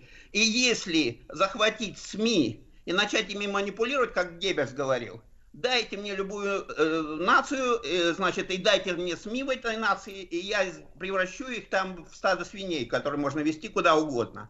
Вот. И когда внушаются вот такие идеи разрушительные, вместо позитивных идей, идей, значит, что надо побороть, преодолеть этот кризис, найти новые решения, найти... Вместо этого идет э, пропаганда развала, распада, вот, то, э, соответственно, мы вот пережили два, соответственно, вот таких вещей, э, таки, та, такого, э, таких явлений, как распад страны, вот, mm-hmm. потому что просто власть в СМИ и, соответственно, а у в самой власти это просто ротозейство было. Это просто абсолютная необразованность, абсолютное ротозейство. Ведь достаточно было, допустим, опубликовать работы того же Ивана Ильина, в котором он писал, что не дай бог вам допустить распад России. Это будут бойни на десятилетие. И мы сейчас это видим, пожалуйста, в Украине в той же. Вот. Да. И, да. И да. Кто опубликовал эти работы? Где они были опубликованы? Вот. Mm-hmm. Зато публиковалась многомиллионными тиражами работа Солженицына. Он великий писатель, но это была его губительнейшая работа. «Как нам обустроить Россию», где он просто рассказал, как надо развалить Россию. Это была программа по развалу страны. Вот. Александр Анатольевич, многомиллионными да. тиражами опубликовали. Александр Анатольевич, время, как всегда, поджимает, но а, а, вот если, если рассуждать о, а, так сказать, во-первых, а, судя из, ва- из ваших слов, да, люди обязательно должны иметь позитивный посыл, правильно, который идет сверху. То есть у обязательно людей, у людей должна быть, дол, должен быть позитивное отношение к жизни, в первую очередь, да. Что касается да. вот каждого из нас, если мы чувствуем свою ответственность перед будущим, да, то на первое место, вот что вы поставите для наших, нашей аудитории, вот что каждый из нас должен, вот, ну, может быть, три каких-то главных правила, которые ответственный человек должен перед собой всегда иметь. Ну, прежде всего понимать, что любое наше действие практически, оно влияет на э, нашу неуязвимость или уязвимость, и на уязвимость, неуязвимость всех структур, в которых мы входим, социальных, там, это семья, это трудовой коллектив, это нация, это э, социальные группы, это, э, значит, цивилизация в целом. То есть, вот как... Э, С этой точки зрения в нашу систему критериальную для каждого должно войти вот эта вот многоуровневая система критериев. Вот. Ну и с другой стороны, это первое правило. Второе правило, нужно понимать, что все мы не идеальны, что мы э, люди такие, как есть. Вот в чем была э, разрушительность э, коммунистической идеологии, при всем том, что она была как бы много содержит положительного, но ее разрушительность для, так сказать, для любых структур, которые ею пользовались, состояла в том, что она была не рассчитана на уязвимость человека, на уязвимость нашей природы, со всеми нашими слабостями, с нашей зависимостью от нашего физического состояния, с невозможностью, чтобы все были такими героями, как Павка Корчагин, и жертвовали собой ради общей идеи. Вот, ну, то, есть, то есть, Александр Анатольевич, то есть надо ежедневно чувствовать свою ответственность за свою безопасность как часть безопасности всего народа, правильно? И, во-вторых, не, геро... не героизировать себя, принимать таким, какой ты есть, да, вот, признавать свои слабости, но не делать из них индульгенцию своей моральной слабости, насколько я понимаю. Друзья мои, Александр Анатольевич Кононов, член Ассоциации футурологов, член Российского философского общество в нашем проекте «Гость из будущего».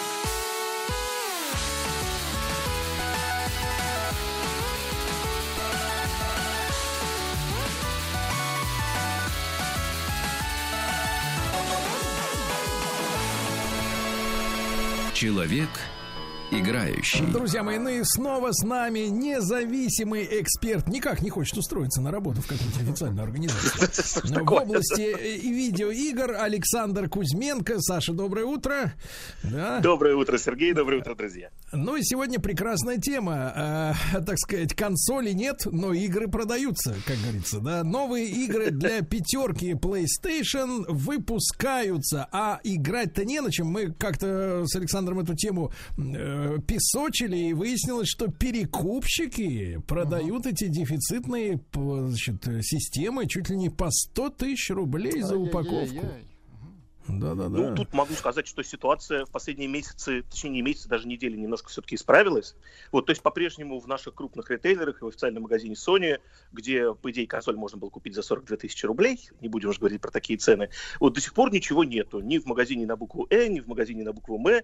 Вот там написано: пожалуйста, оставьте предварительный заказ, и раз в месяц этот предварительный заказ с грустным письмом тебе обратно отшибается со словами: извини, дорогой друг, пока нет, оставь еще один предварительный заказ. Но, но могу сказать, сказать, что перекупщики, которые, наверное, там стоят, знаете, как в советское время у черного входа и сразу скупают все это там с наценкой там в десять рублей.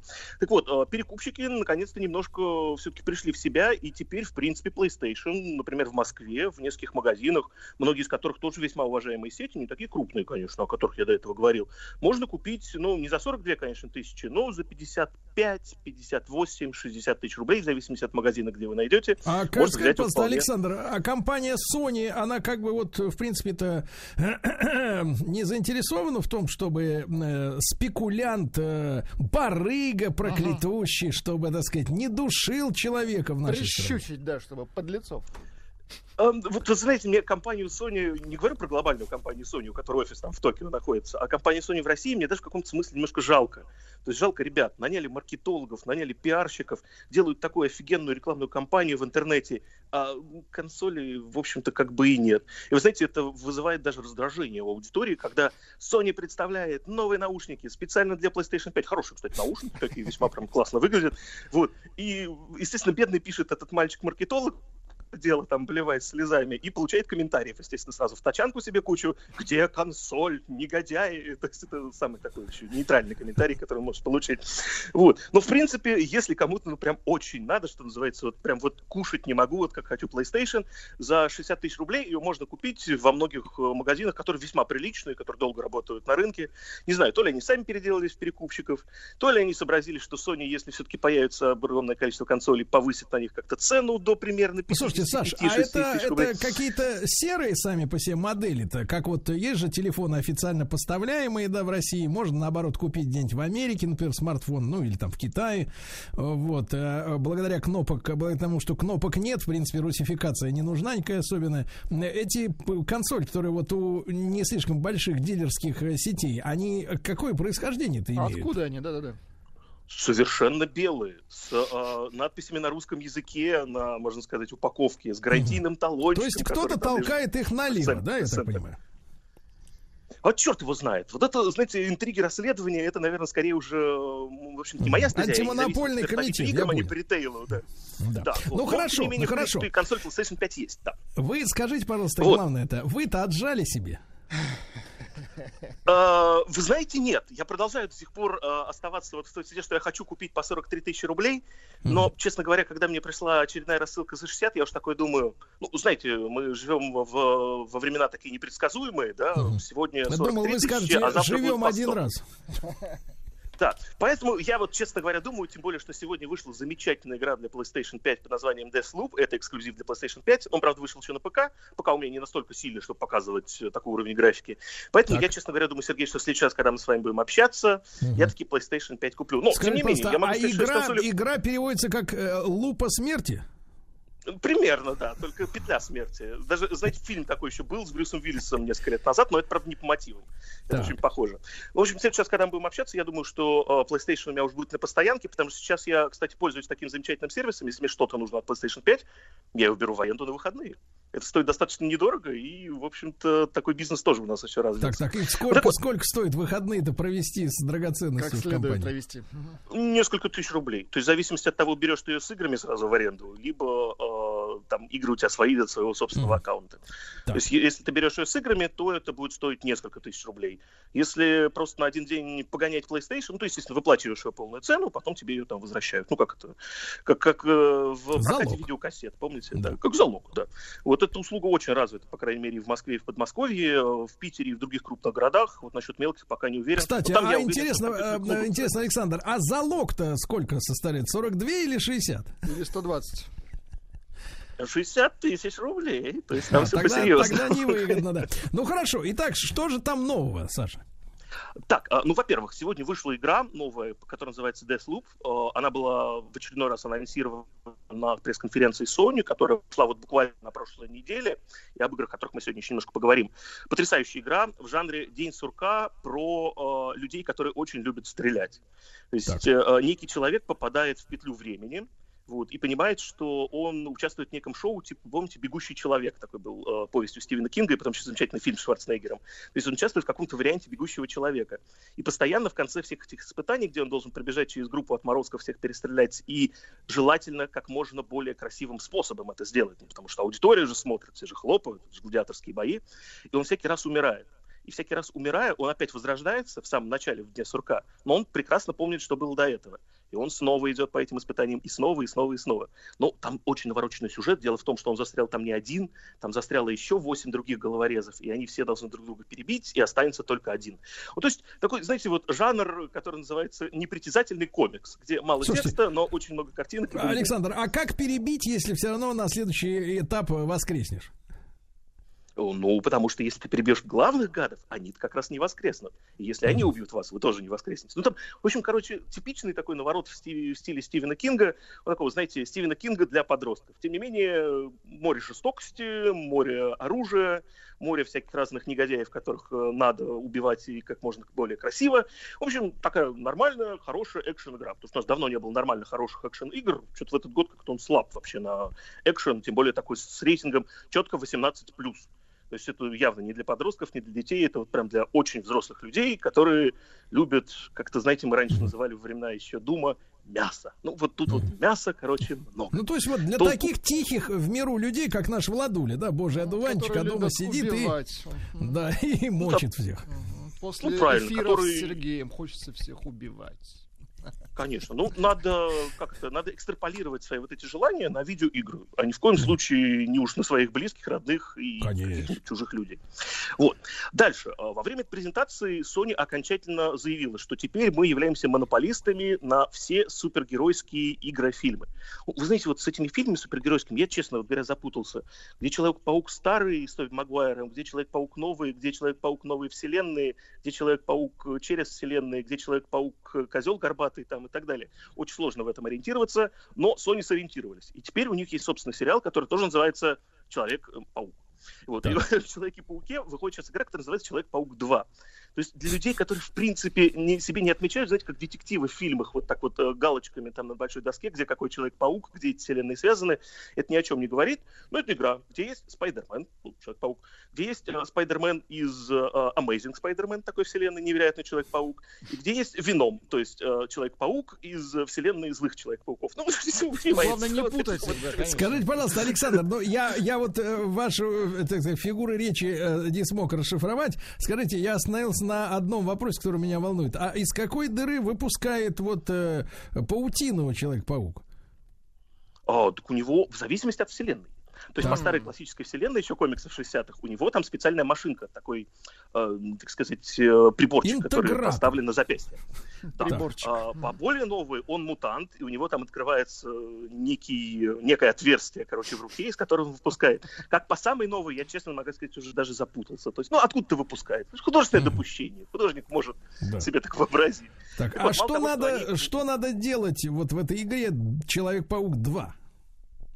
Как, ну, слушайте, что делает Человек-паук? Помните эту песню «Спайдермен, Спайдермен, does whatever Spider-Can». То есть делает все, что делает паук. То есть лазить по стенам, на паутине прыгать между небоскребами. А какие у него колоритные враги там. И доктор Осьминог, и Человек-птица, и человек, не знаю, футбольный мяч. Там, в общем, то есть все это напридумывали за последние тридцать лет.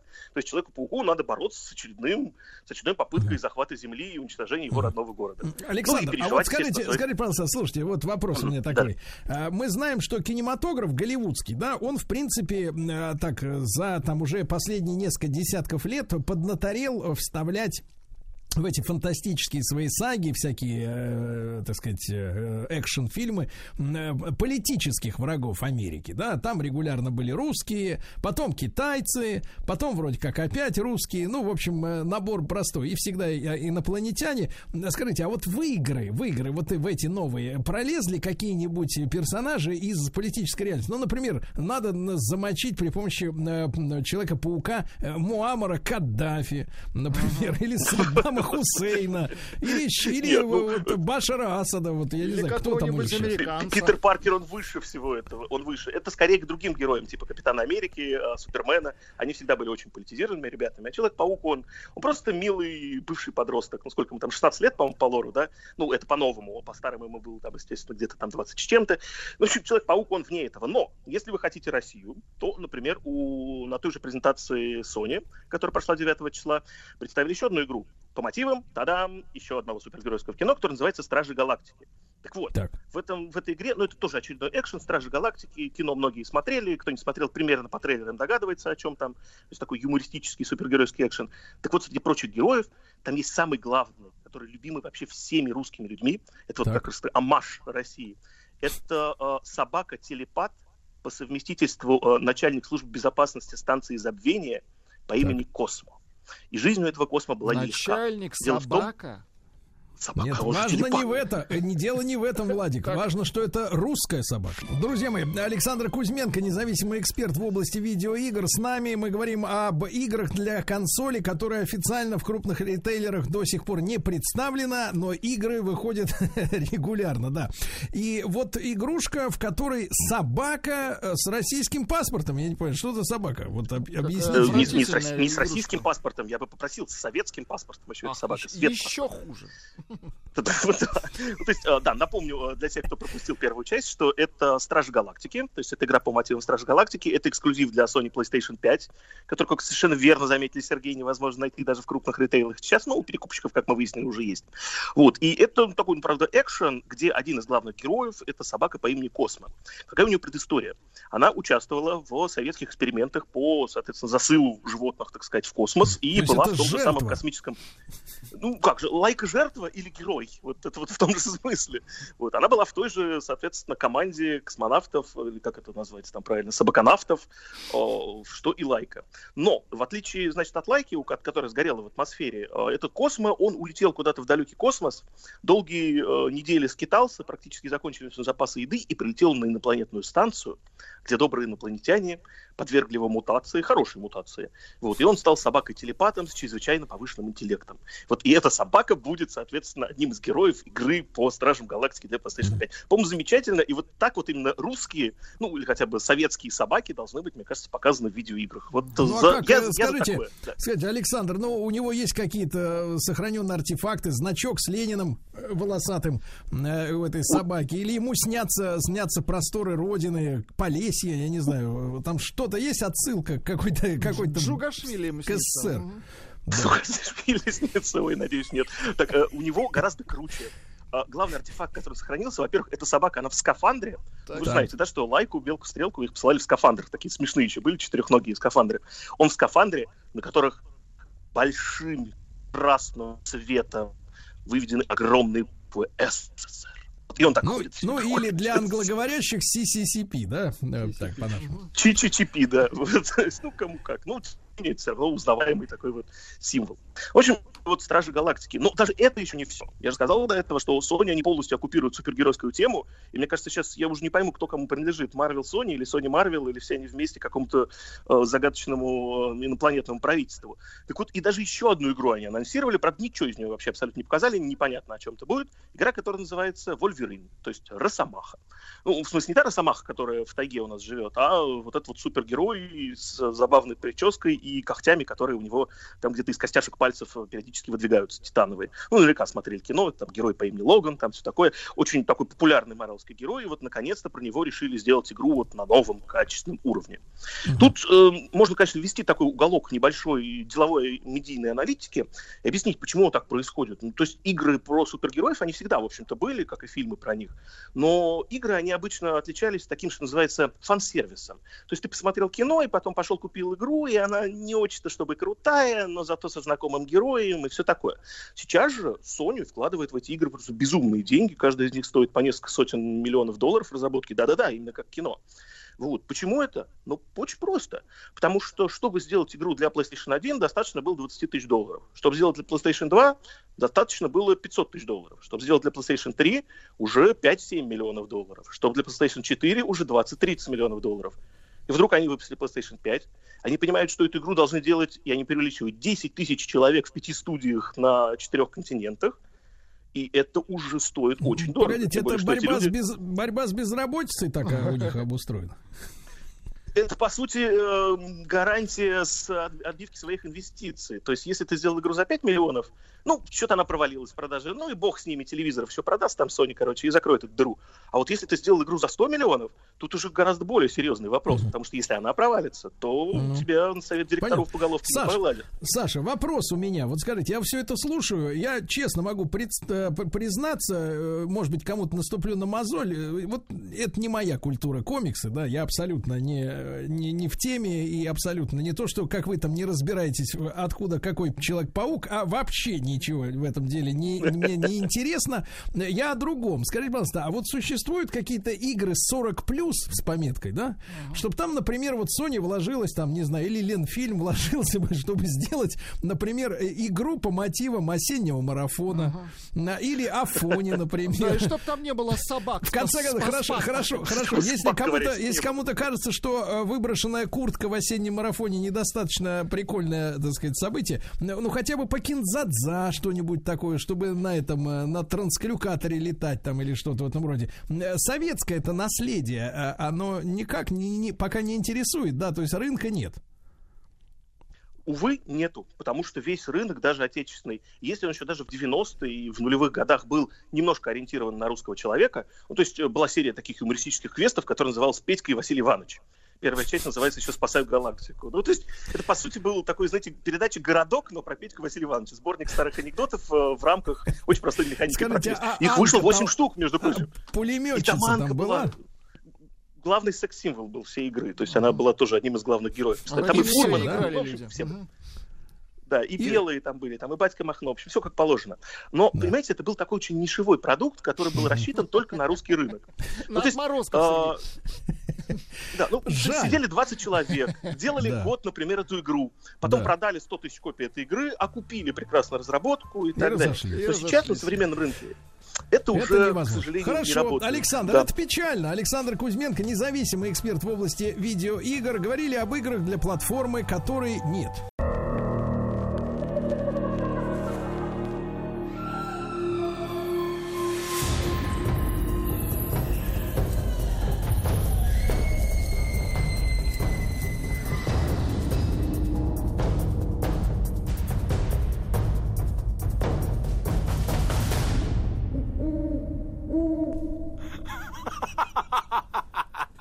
Нестрашные сказки.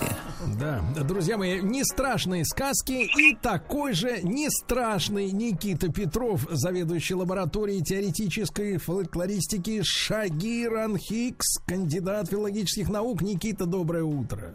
Доброе утро. Ну и сегодня Никита, ну у него сегодня миссия-то непростая. Сегодня надо разобраться как следует окончательно с Красной Шапочкой.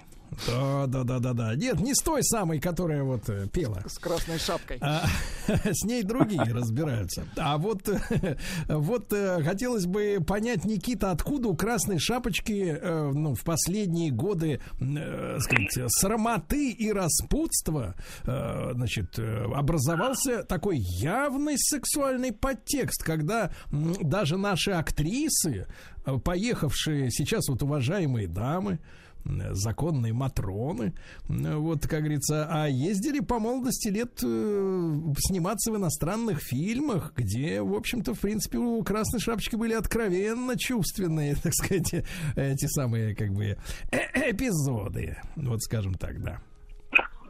Но эту Красную Шапочку разъясним, как говорил персонаж Булгакова известный.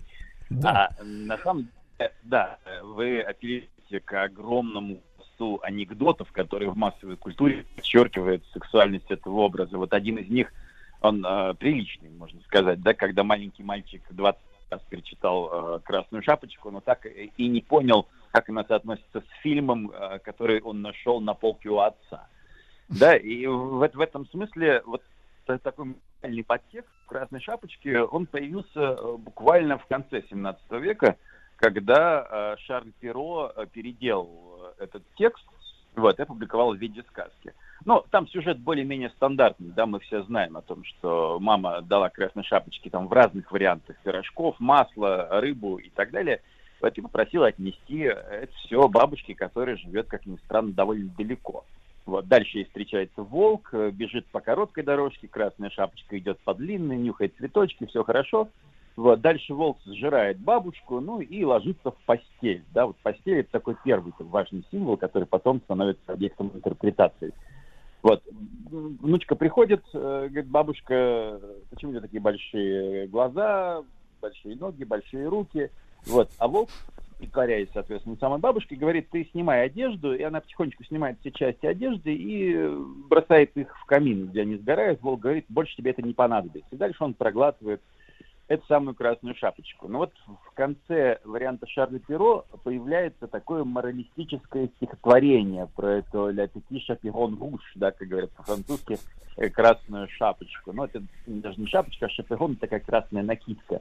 И вот что пишет Перро. «Детишкам маленьким не без причин, а уж особенно девицам, красавицам и баловницам, в пути встречая всяческих мужчин, нельзя речей коварных слушать, иначе волк их может скушать. Сказал я волк», ну и дальше имеется в виду, что не волк, а мужчина, да, волков не счесть, но между ними есть иные, луты настолько продувные, что сладкую источаю лесть, девичью охраняют честь, сопутствуют до дома и к прогулкам, проводят их бай-бай по темным закоулкам, но волк, увы, тем кажется скромней, чем он всегда лукавей и страшней».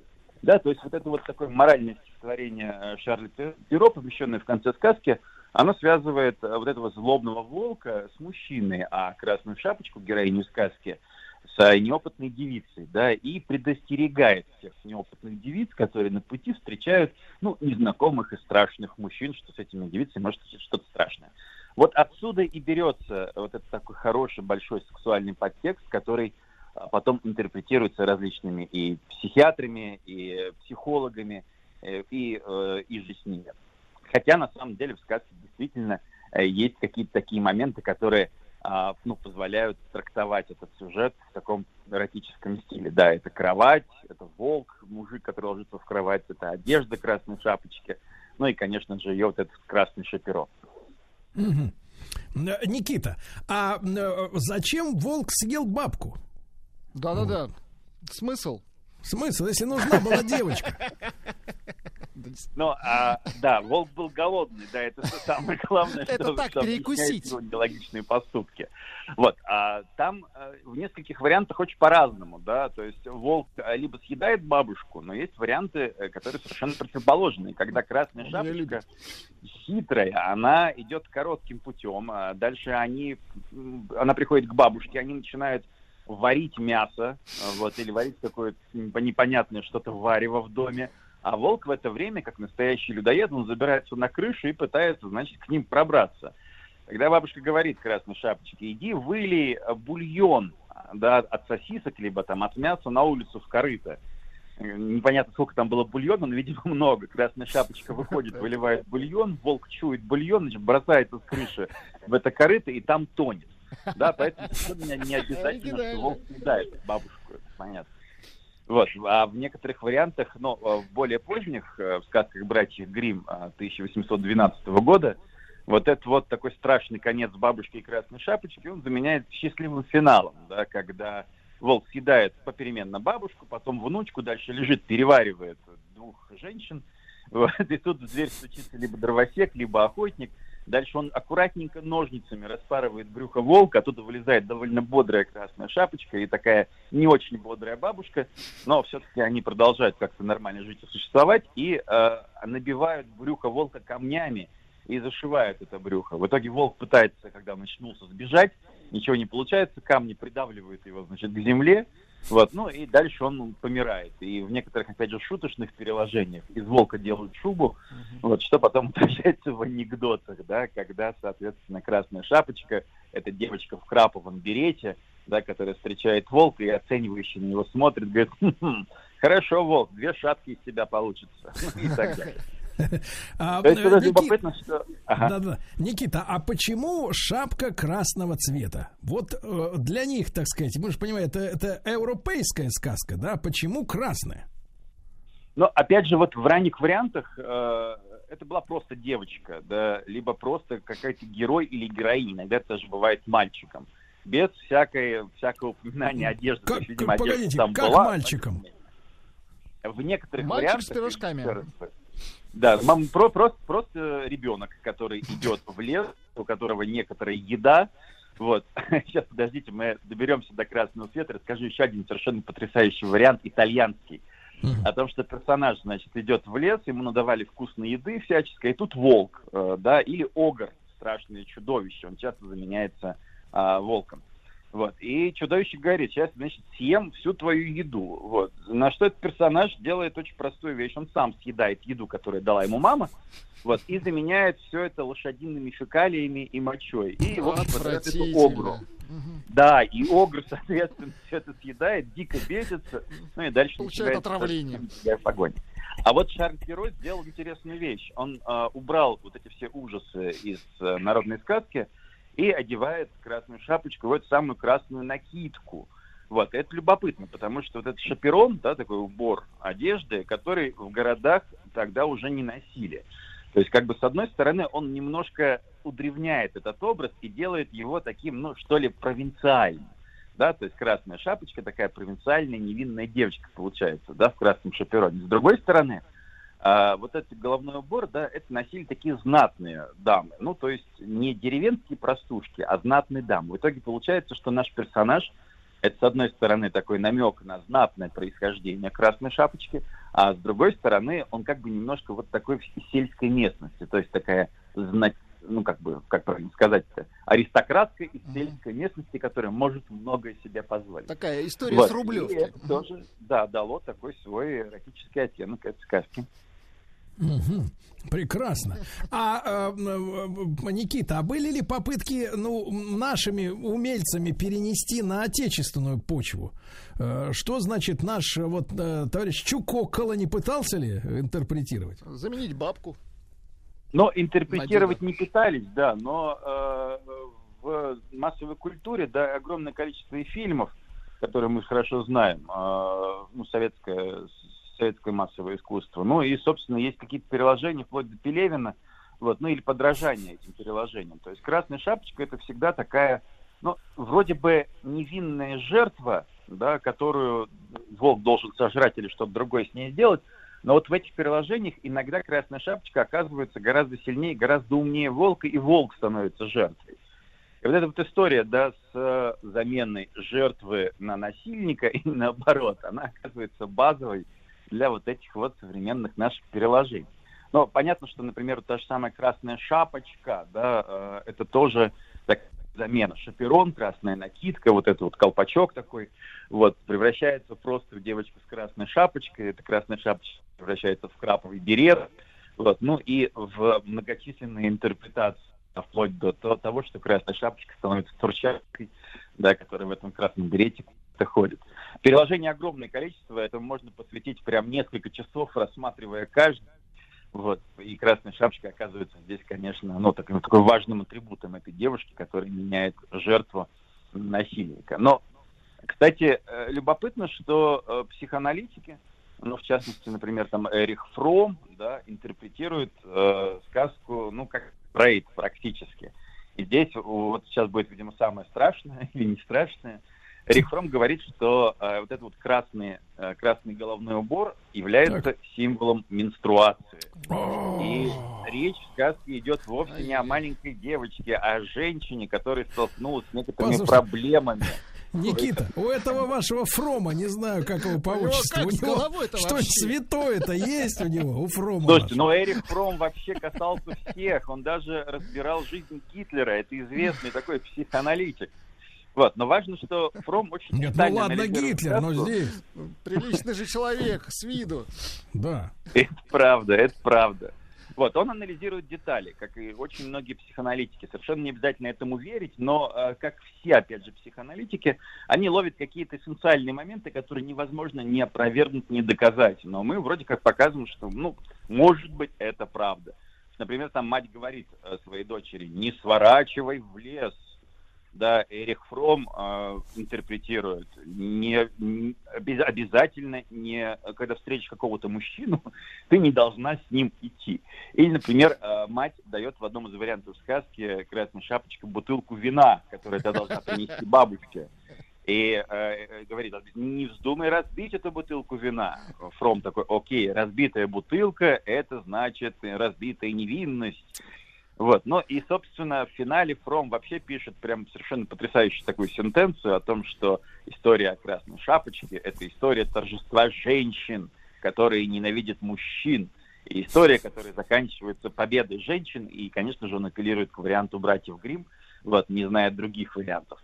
И, опять же, это любопытно, да, когда феминистическая концепция, да, берет на выражение «Красную шапочку», исходя из объяснения Эрика Фромма. Вот, ну и дальше на своих знаменах несет дальше. Слушайте, а вот у Фрома-то был лечащий доктор?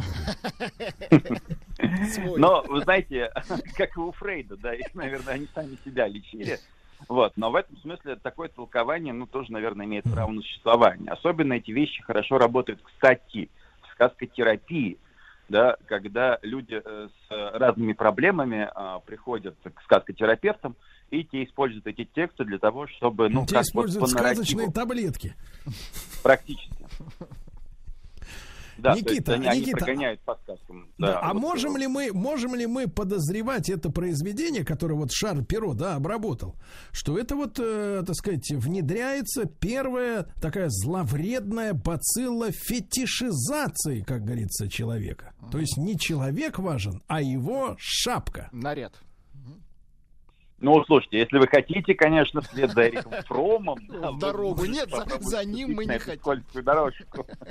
Вот. Но, нет, конечно же, здесь нет никакой фетишизации, хотя, наверное, можно это усмотреть и э, как бы, да, можно, можно попытаться это сделать. Но Обыграть. мне кажется, не стоит, потому что нужно знать, что этот сюжет, он, в общем, довольно древний. Да? Это сюжет по указателю сказочных сюжетов, как мы знаем, триста тридцать третий. Он часто, кстати, контаминируется со сто двадцать третьим, который так. называется э, «Волк и э, к, к, волк и козлята». Помните, да? «Волк и семеро козлят». Вот э, наш известный тоже вариант сказки, когда мама-коза э, оставляет дома козлят, и волк, повторяясь этой мамой, заходит и всех проглатывает. Ну, в итоге коза всех спасает, опять же, набивает волк брюх камнями. Так вот, был такой исследование в две тысячи четырнадцатом году, сделал ее Джамшид Гранит. Что он сделал? Он предположил, что верно, что сказки очень похожи на э, цепочку ДНК. Да, и вот эти вот части сказки можно представить как X, Y, Z, да, вот эти все буковки, которые есть в этой самой цепочке ДНК. Он взял все варианты, опубликованные этих сказок, разложил и построил своего рода дерево, да, ну, как строят в биологии вот эти вот деревья, да, помните, там, виды, роды людей и так далее. Так. Вот, и выяснилось следующее, что, скорее всего, это сказка европейского происхождения.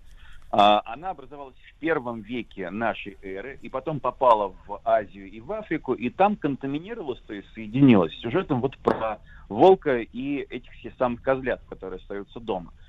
И вот так стало существовать, да. А варианты, опять же, европейские Шарля Перро, ну, кажется, в книж... попав в книгу, дали основание другим народам включать их в свои какие-то повествования, да, поэтому вот «Красная шапочка» — это такое наследие европейской традиции, скорее книжной, литературной традиции, а вот все, что без шапочки, все, что с волком, да, все, что страшное, это прям не европейская штука.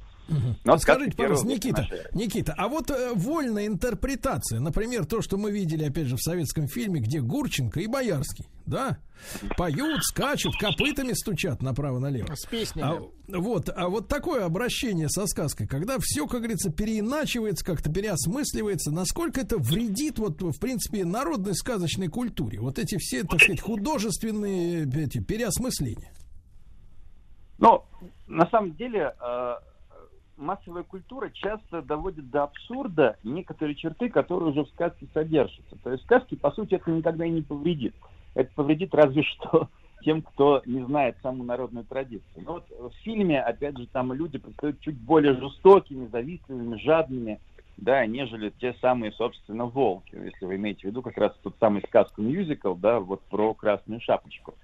Вот. И в самих сказках заложены вот эти вот типажи, типажи людей. То есть волк жадный, насильник. Да, в принципе, сказка это вчитывает. И фильм, он просто развивает эту линию, ну, как бы добавляет туда дополнительные какие-то элементы, которые характерны О, для машины. Погодите, Никита, а, вы очень важную, очень важную сказали вещь. То есть э, эта сказка вдалбливает, что э, раз жадный, значит и насильник сразу. От этого, от этого, так сказать, жажда женщин встретить щедрого мужчину.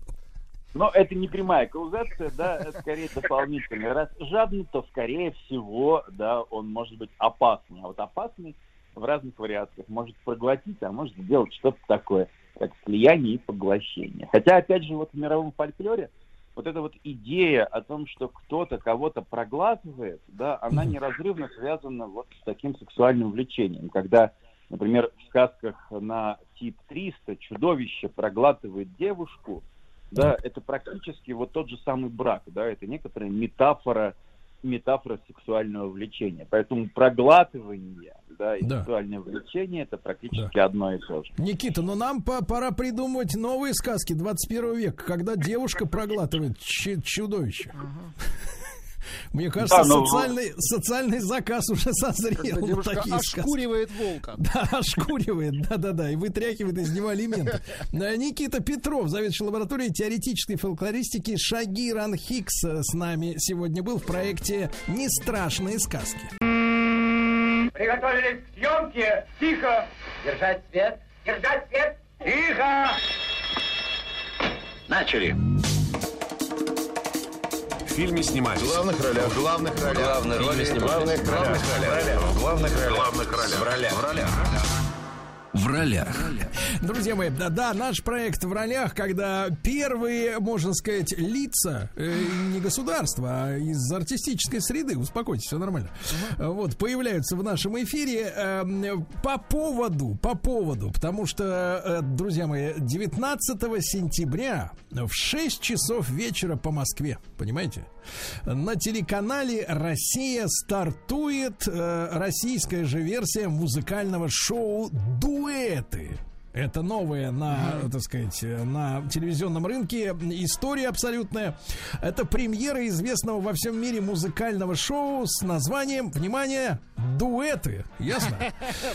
Популярные артисты, там, значит, прикол в следующем. Популярные артисты исполняют любимые миллионами хиты. Ну, какие любимые миллионами хиты? Миллион алых роз, песня. Молодец, вот хорошая, достаточно. Да, достаточно. Но есть одно но. Дело в том, что перед тем, как оказаться на сцене, так. ну вот уже перед телекамерами, перед зрительным залом, э, люди, участники этого проекта, они не догадываются, с кем в дуэте они будут выступать. Представляете? Uh-huh. Вот. А, обычный человек назвал бы это подставой, но мы знаем, что это настоящий шоу-бизнес, это ребята. Шоу. Это шоу. Мы хотим видеть эти растерянные, прекрасные родные лица. Или наоборот, обрадованные. За огромной зеркальной стеной ведь может скрываться-то кто угодно. Кто может угодно, быть, да. артист-легенда. Может быть, какая-то вот из молодых, кто-то, знаешь, из новых, да. Интересно, а вы угадаете, а, кто у нас на связи? Сейчас, сейчас, я-то угадаю. С полоборота, да. Может быть, даже бывшая любовь. Неизменно одно: в каждой паре участников существует связь, и каждый дуэт не случайен. Им есть о чем вспомнить. Понимаете, им есть о чем вспомнить.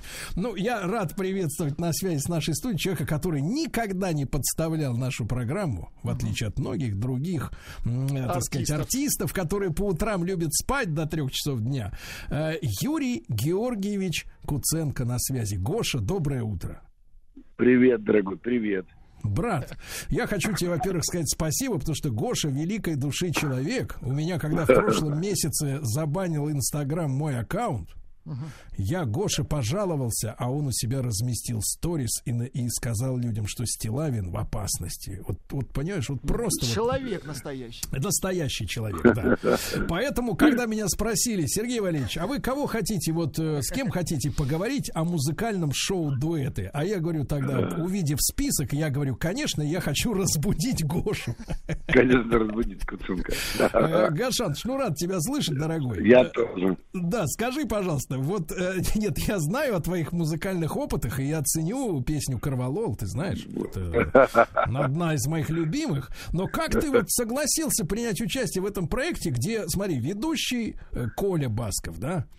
да, остальные тоже товарищи, которые вот в отличие от тебя в основном зарабатывают именно вокальным искусством, да, ты же все-таки в первую очередь актер. Вот как ты согласился да. в это дело вписаться? Ну... Но... Ну, послушай, вокал для меня же дело безответственное. Знаешь, что я, я актер, поэтому с меня, как говорится, взятки гладкие. Но поэтому я особо как бы трепета и страха не ощущаю в этом смысле. Ну, хороший опыт, хорошая поющая компания. Я, я легко... Как раз у меня совпало, самое главное, был Божий знак. У меня был выходной день в этот, в, в, в, в этот день впервые за два месяца. Да, и он, и он оказался наполненным смыслом. Да, да, вот. да. да. Гошаныч, а вот расскажи, как это там происходит. Конечно, там девятнадцатого сентября в восемнадцать ноль ноль на телеканале «Россия» мы увидим. А вот как, вот как ты это опишешь, то, что нам предстоит с чем познакомиться? Что сейчас там главное, происходит? Главное, не проговорить мне. Да, не, не надо. Не проговориться. Ну, я тебе расскажу, как происходит. В принципе, это все круто. Значит, это круто, огромный павильон, вообще очень позитивная публика, тебя все успокаивают и говорят, не волнуйся, все будет хорошо. Ну, ты, ты знаешь, что, что будет все не очень хорошо. Я открою тай, тайну, я на самом деле... Я, на самом деле, я, конечно... Не настоящий певец? Не, не, не, не настоящий сварщик. Нет, ну, послушай, ну... Этого в эфире, конечно, не будет, но у меня получился маленький сбой. Это такая, ну просто, я, правда, не успел увидеть э, своего партнера, с кем я пью, э, не поднялась еще стена, но я, естественно, не вовремя вступил. Это, я, естественно, причем это было по моей вине, потому что я сказал, попросил там чуть-чуть укоротить проигрыш песни, э, и когда э, начала играть, я вспомнил об этом и отвлекся. Ну ничего, остановили, и еще раз я запел, а Басков, он подошел ко мне, говорит, Коля, говорит, не волнуйся, ты, наоборот, расслабился, и очень хорошо начал во второй раз. Ну это так, к слову. Вот. А так, на самом деле, очень позитивно и не страшно. То есть это главное же петь в удовольствие. Конечно. Вот, и конечно. я и в удовольствие, и, и потом открылось. Да, не, не, и тогда не стыдно, абсолютно верно. Когда в удовольствии, тогда не стыдно, понимаете, друзья? Это все, все, что, все, что в удовольствии, никогда не стыдно. То есть, к чему мы приходим? Что совесть... Потом, то есть потом, когда удовольствие проходит, вот тогда, тогда стыд появляется. Стыдно, конечно. То есть, понимаете, к чему мы приходим? Что орган, вырабатывающий удовольствие и совесть, это разные, разные вещи. В понимаешь? Разных кабинетах. Они в разных кабинетах сидят, абсолютно. Александрович, ну скажи, пожалуйста, вот Коля Басков, ведущий, да? Да. Вот он у нас, в общем-то, мужчина голосистый. Очень да.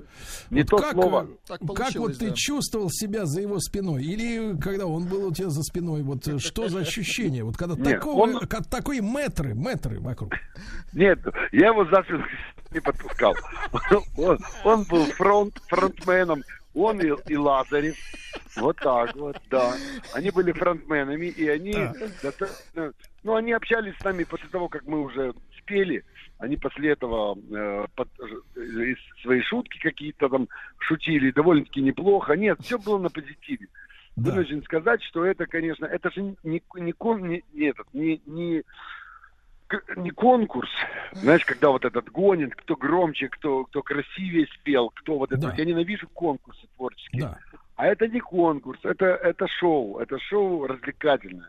То есть вся кульминация, э, угадай этот тон своего этого...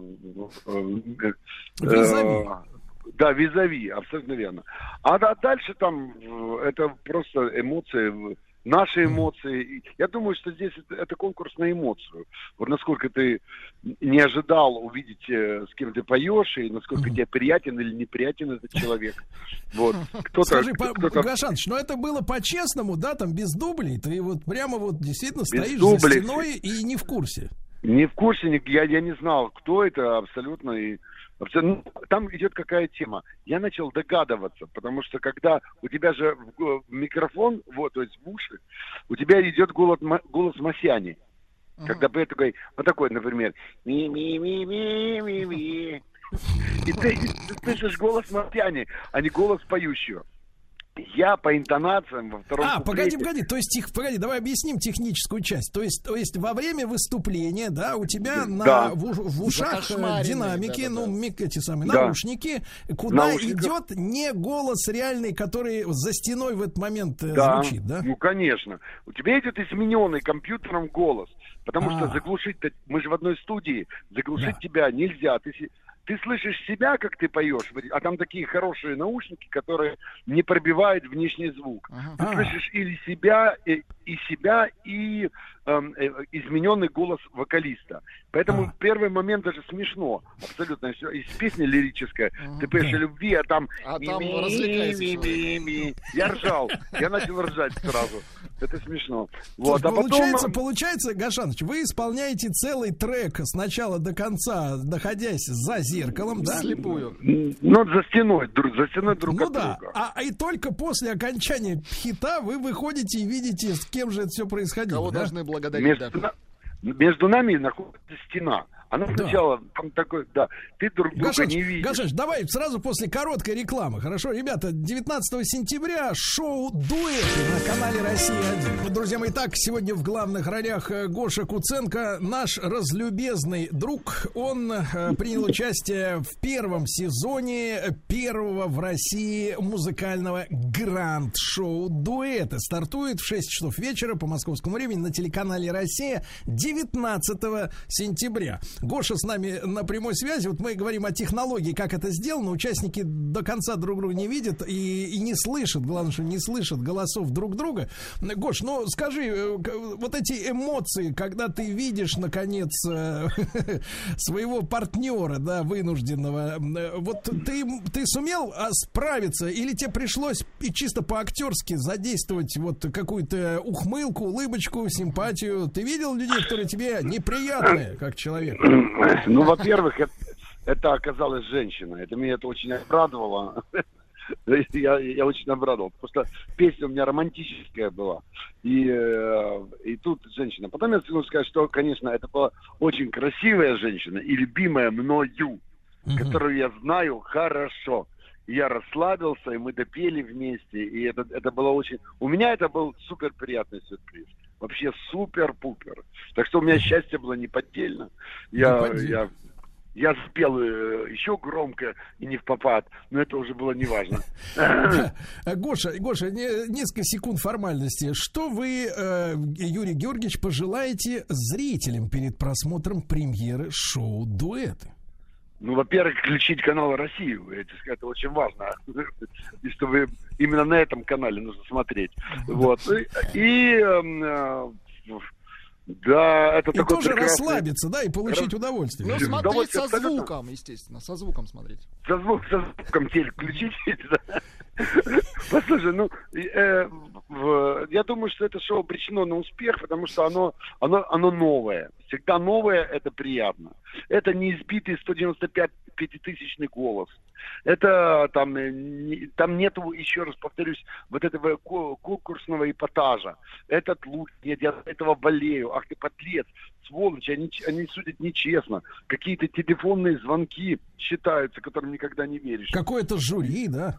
Жю, да, какое-то жюри сидит, половина людей ты не любишь и думаешь, что ты... Короче, здесь нет отвлекающих факторов. Здесь реально выходят актеры и на ваших... Кайф, я теперь кайф, расслабон, кайф, все приятно, и главное музыка. Подбор песен хороший, потому что они самые душевные, наскребли, конечно, душевные песенки, самые известные хиты, на хиты права все отмыли, так что все честно, никакой фальши. Гошаныч, ну и, конечно, не могу не задать свой коронный вопрос, как сам? Как сам? Я нормально, все хорошо, плотно снимаюсь, вот начиная смена была, и... В, в чудесном э, в, в проекте, о котором тоже ничего не могу рассказывать особо. Анна Каренина, Netflix, я там играю. Вот. Угу. Погодите, погодите, я не, не, не могу не спросить ее, в смысле, кого? Это единственное, что могу ответить. Я исполняю роль Стива. Все. Да ладно. Я Стива. Да, я Стива. Ха-ха. Слушайте, ну мне кажется, в МХТ должны как-то немножко переосмыслить происходящее. Перевернуться немножко там, сальто-то. Слушай, МХАТ давно уже, после Бузовой, все там перевернуто уже, поэтому я... У нас, у нас современная по мотивам, у нас по мотивам, да. У нас современная Анна Каренина, так что я вписываюсь за все рамки и получаю удовольствие, конечно, тол- от нового прочтения. Ну и, Толстого. Судя по довольному голосу, и даже не, не досып, и гонорар вовремя уплачивать, я чувствую прямо. Ну, да. Про гонорар вставил все-таки. Да, Гошаныч, скажи, пожалуйста, как твой-то личный музыкальный проект все-таки? Ты продолжаешь этим заниматься? Конечно. У меня вышла сейчас пластинка, называется Гоша... Это зависть, плохое чувство. Так. Послушай, Гошанову, у меня вышла пластинка Басанов. Очень красивая, и готов к тебе прийти первый же свой выходной и похвастаться пластинкой, потому что такого никто из актеров такого звучания, такой музыки красивой не делал. Да чего актеры, музыканты, в общем-то, в наше время не запариваются. Это традиционная, красивая Басанова. Такой около джаз, на хорошие тексты, на хороших текстах, на такой очень душевно, проверено временем. В общем, я думаю, оставил после себя хорошую память уже автоматически музыкально. Главное, чтобы права были очищены, Гоша, ты знаешь. Да, да. Воскрести просто песню. Друг мой, ну и в принципе, ты расскажи, браток, расскажи, что тебя сейчас в жизни радует, вот как мужчину, как человека. Ну, кроме... Дети, у меня же детишки. Да а, ты чего, дети. У меня же две девочки, я в школу первый раз отвел первый класс дочку свою. Я папа, который редко их видит на метко. У меня девочки четыре и семь. И я нахожусь в благости. Мой старший двадцать пять, Полинки, да. Ее молодость, конечно, прошла в разгаре девяностых, когда мы с тобой зажигали, как ты помнишь. Я к тебе на эфиры приползал после ночной клубной Москвы. Помнишь, были такие да, эпизоды? Да, ты ни разу не подставил редакцию. Да, я приходил к вам в любом состоянии. А, а, а, ну и тогда, конечно, детство Полинки, оно пролетело рядышком. А вот сейчас я наслаждаюсь пр- пр- прямо как... Э, прям, просто... А, вот еще новость у меня хорошая. Так. Должен сказать. О, о детях вспомнил. И вспомнил о новом проекте. У меня еще один проектик выходит. двадцатого сентября, на следующий день после шоу этого дуэта, у меня выходит шикарный э, проект, называется «Я же отец». на канале тэ эн тэ. И всем рекомендую двадцать ноль-ноль смотреть. Я играю блогера. Папа сына. Не, ну ты, Гоша, давайте не скроем. Ты блогер. Тебя. Ты, что, да, да же... я тебя да. играю практически. Только я такой э, плохой блогер. Ты-то хороший, профессиональный. Да, я хороший, я играю... за это меня забанили, а ты плохой, поэтому у тебя миллион подписчиков. Нет, да. у меня не миллион подписчиков, у меня шестьдесят подписчиков на канале YouTube у меня. Слушай, тебя забанили, конечно, за правду, и это обидно ужасно.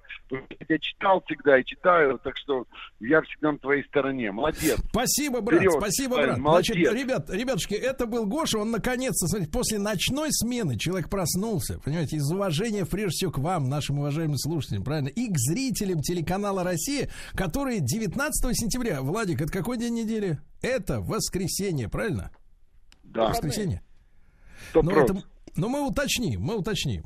В восемнадцать ноль ноль девятнадцатого сентября на телеканале «Россия» премьера музыкальная, гранд-шоу дуэта. И даже хотя бы, чтобы увидеть, как Гоша, с какой женщиной он там спел. Понимаете? Надо да. включить. Гошаныч, обнимаю тебя, дорогой. Спасибо. Спасибо. Еще больше подкастов «Маяка» насмотрим.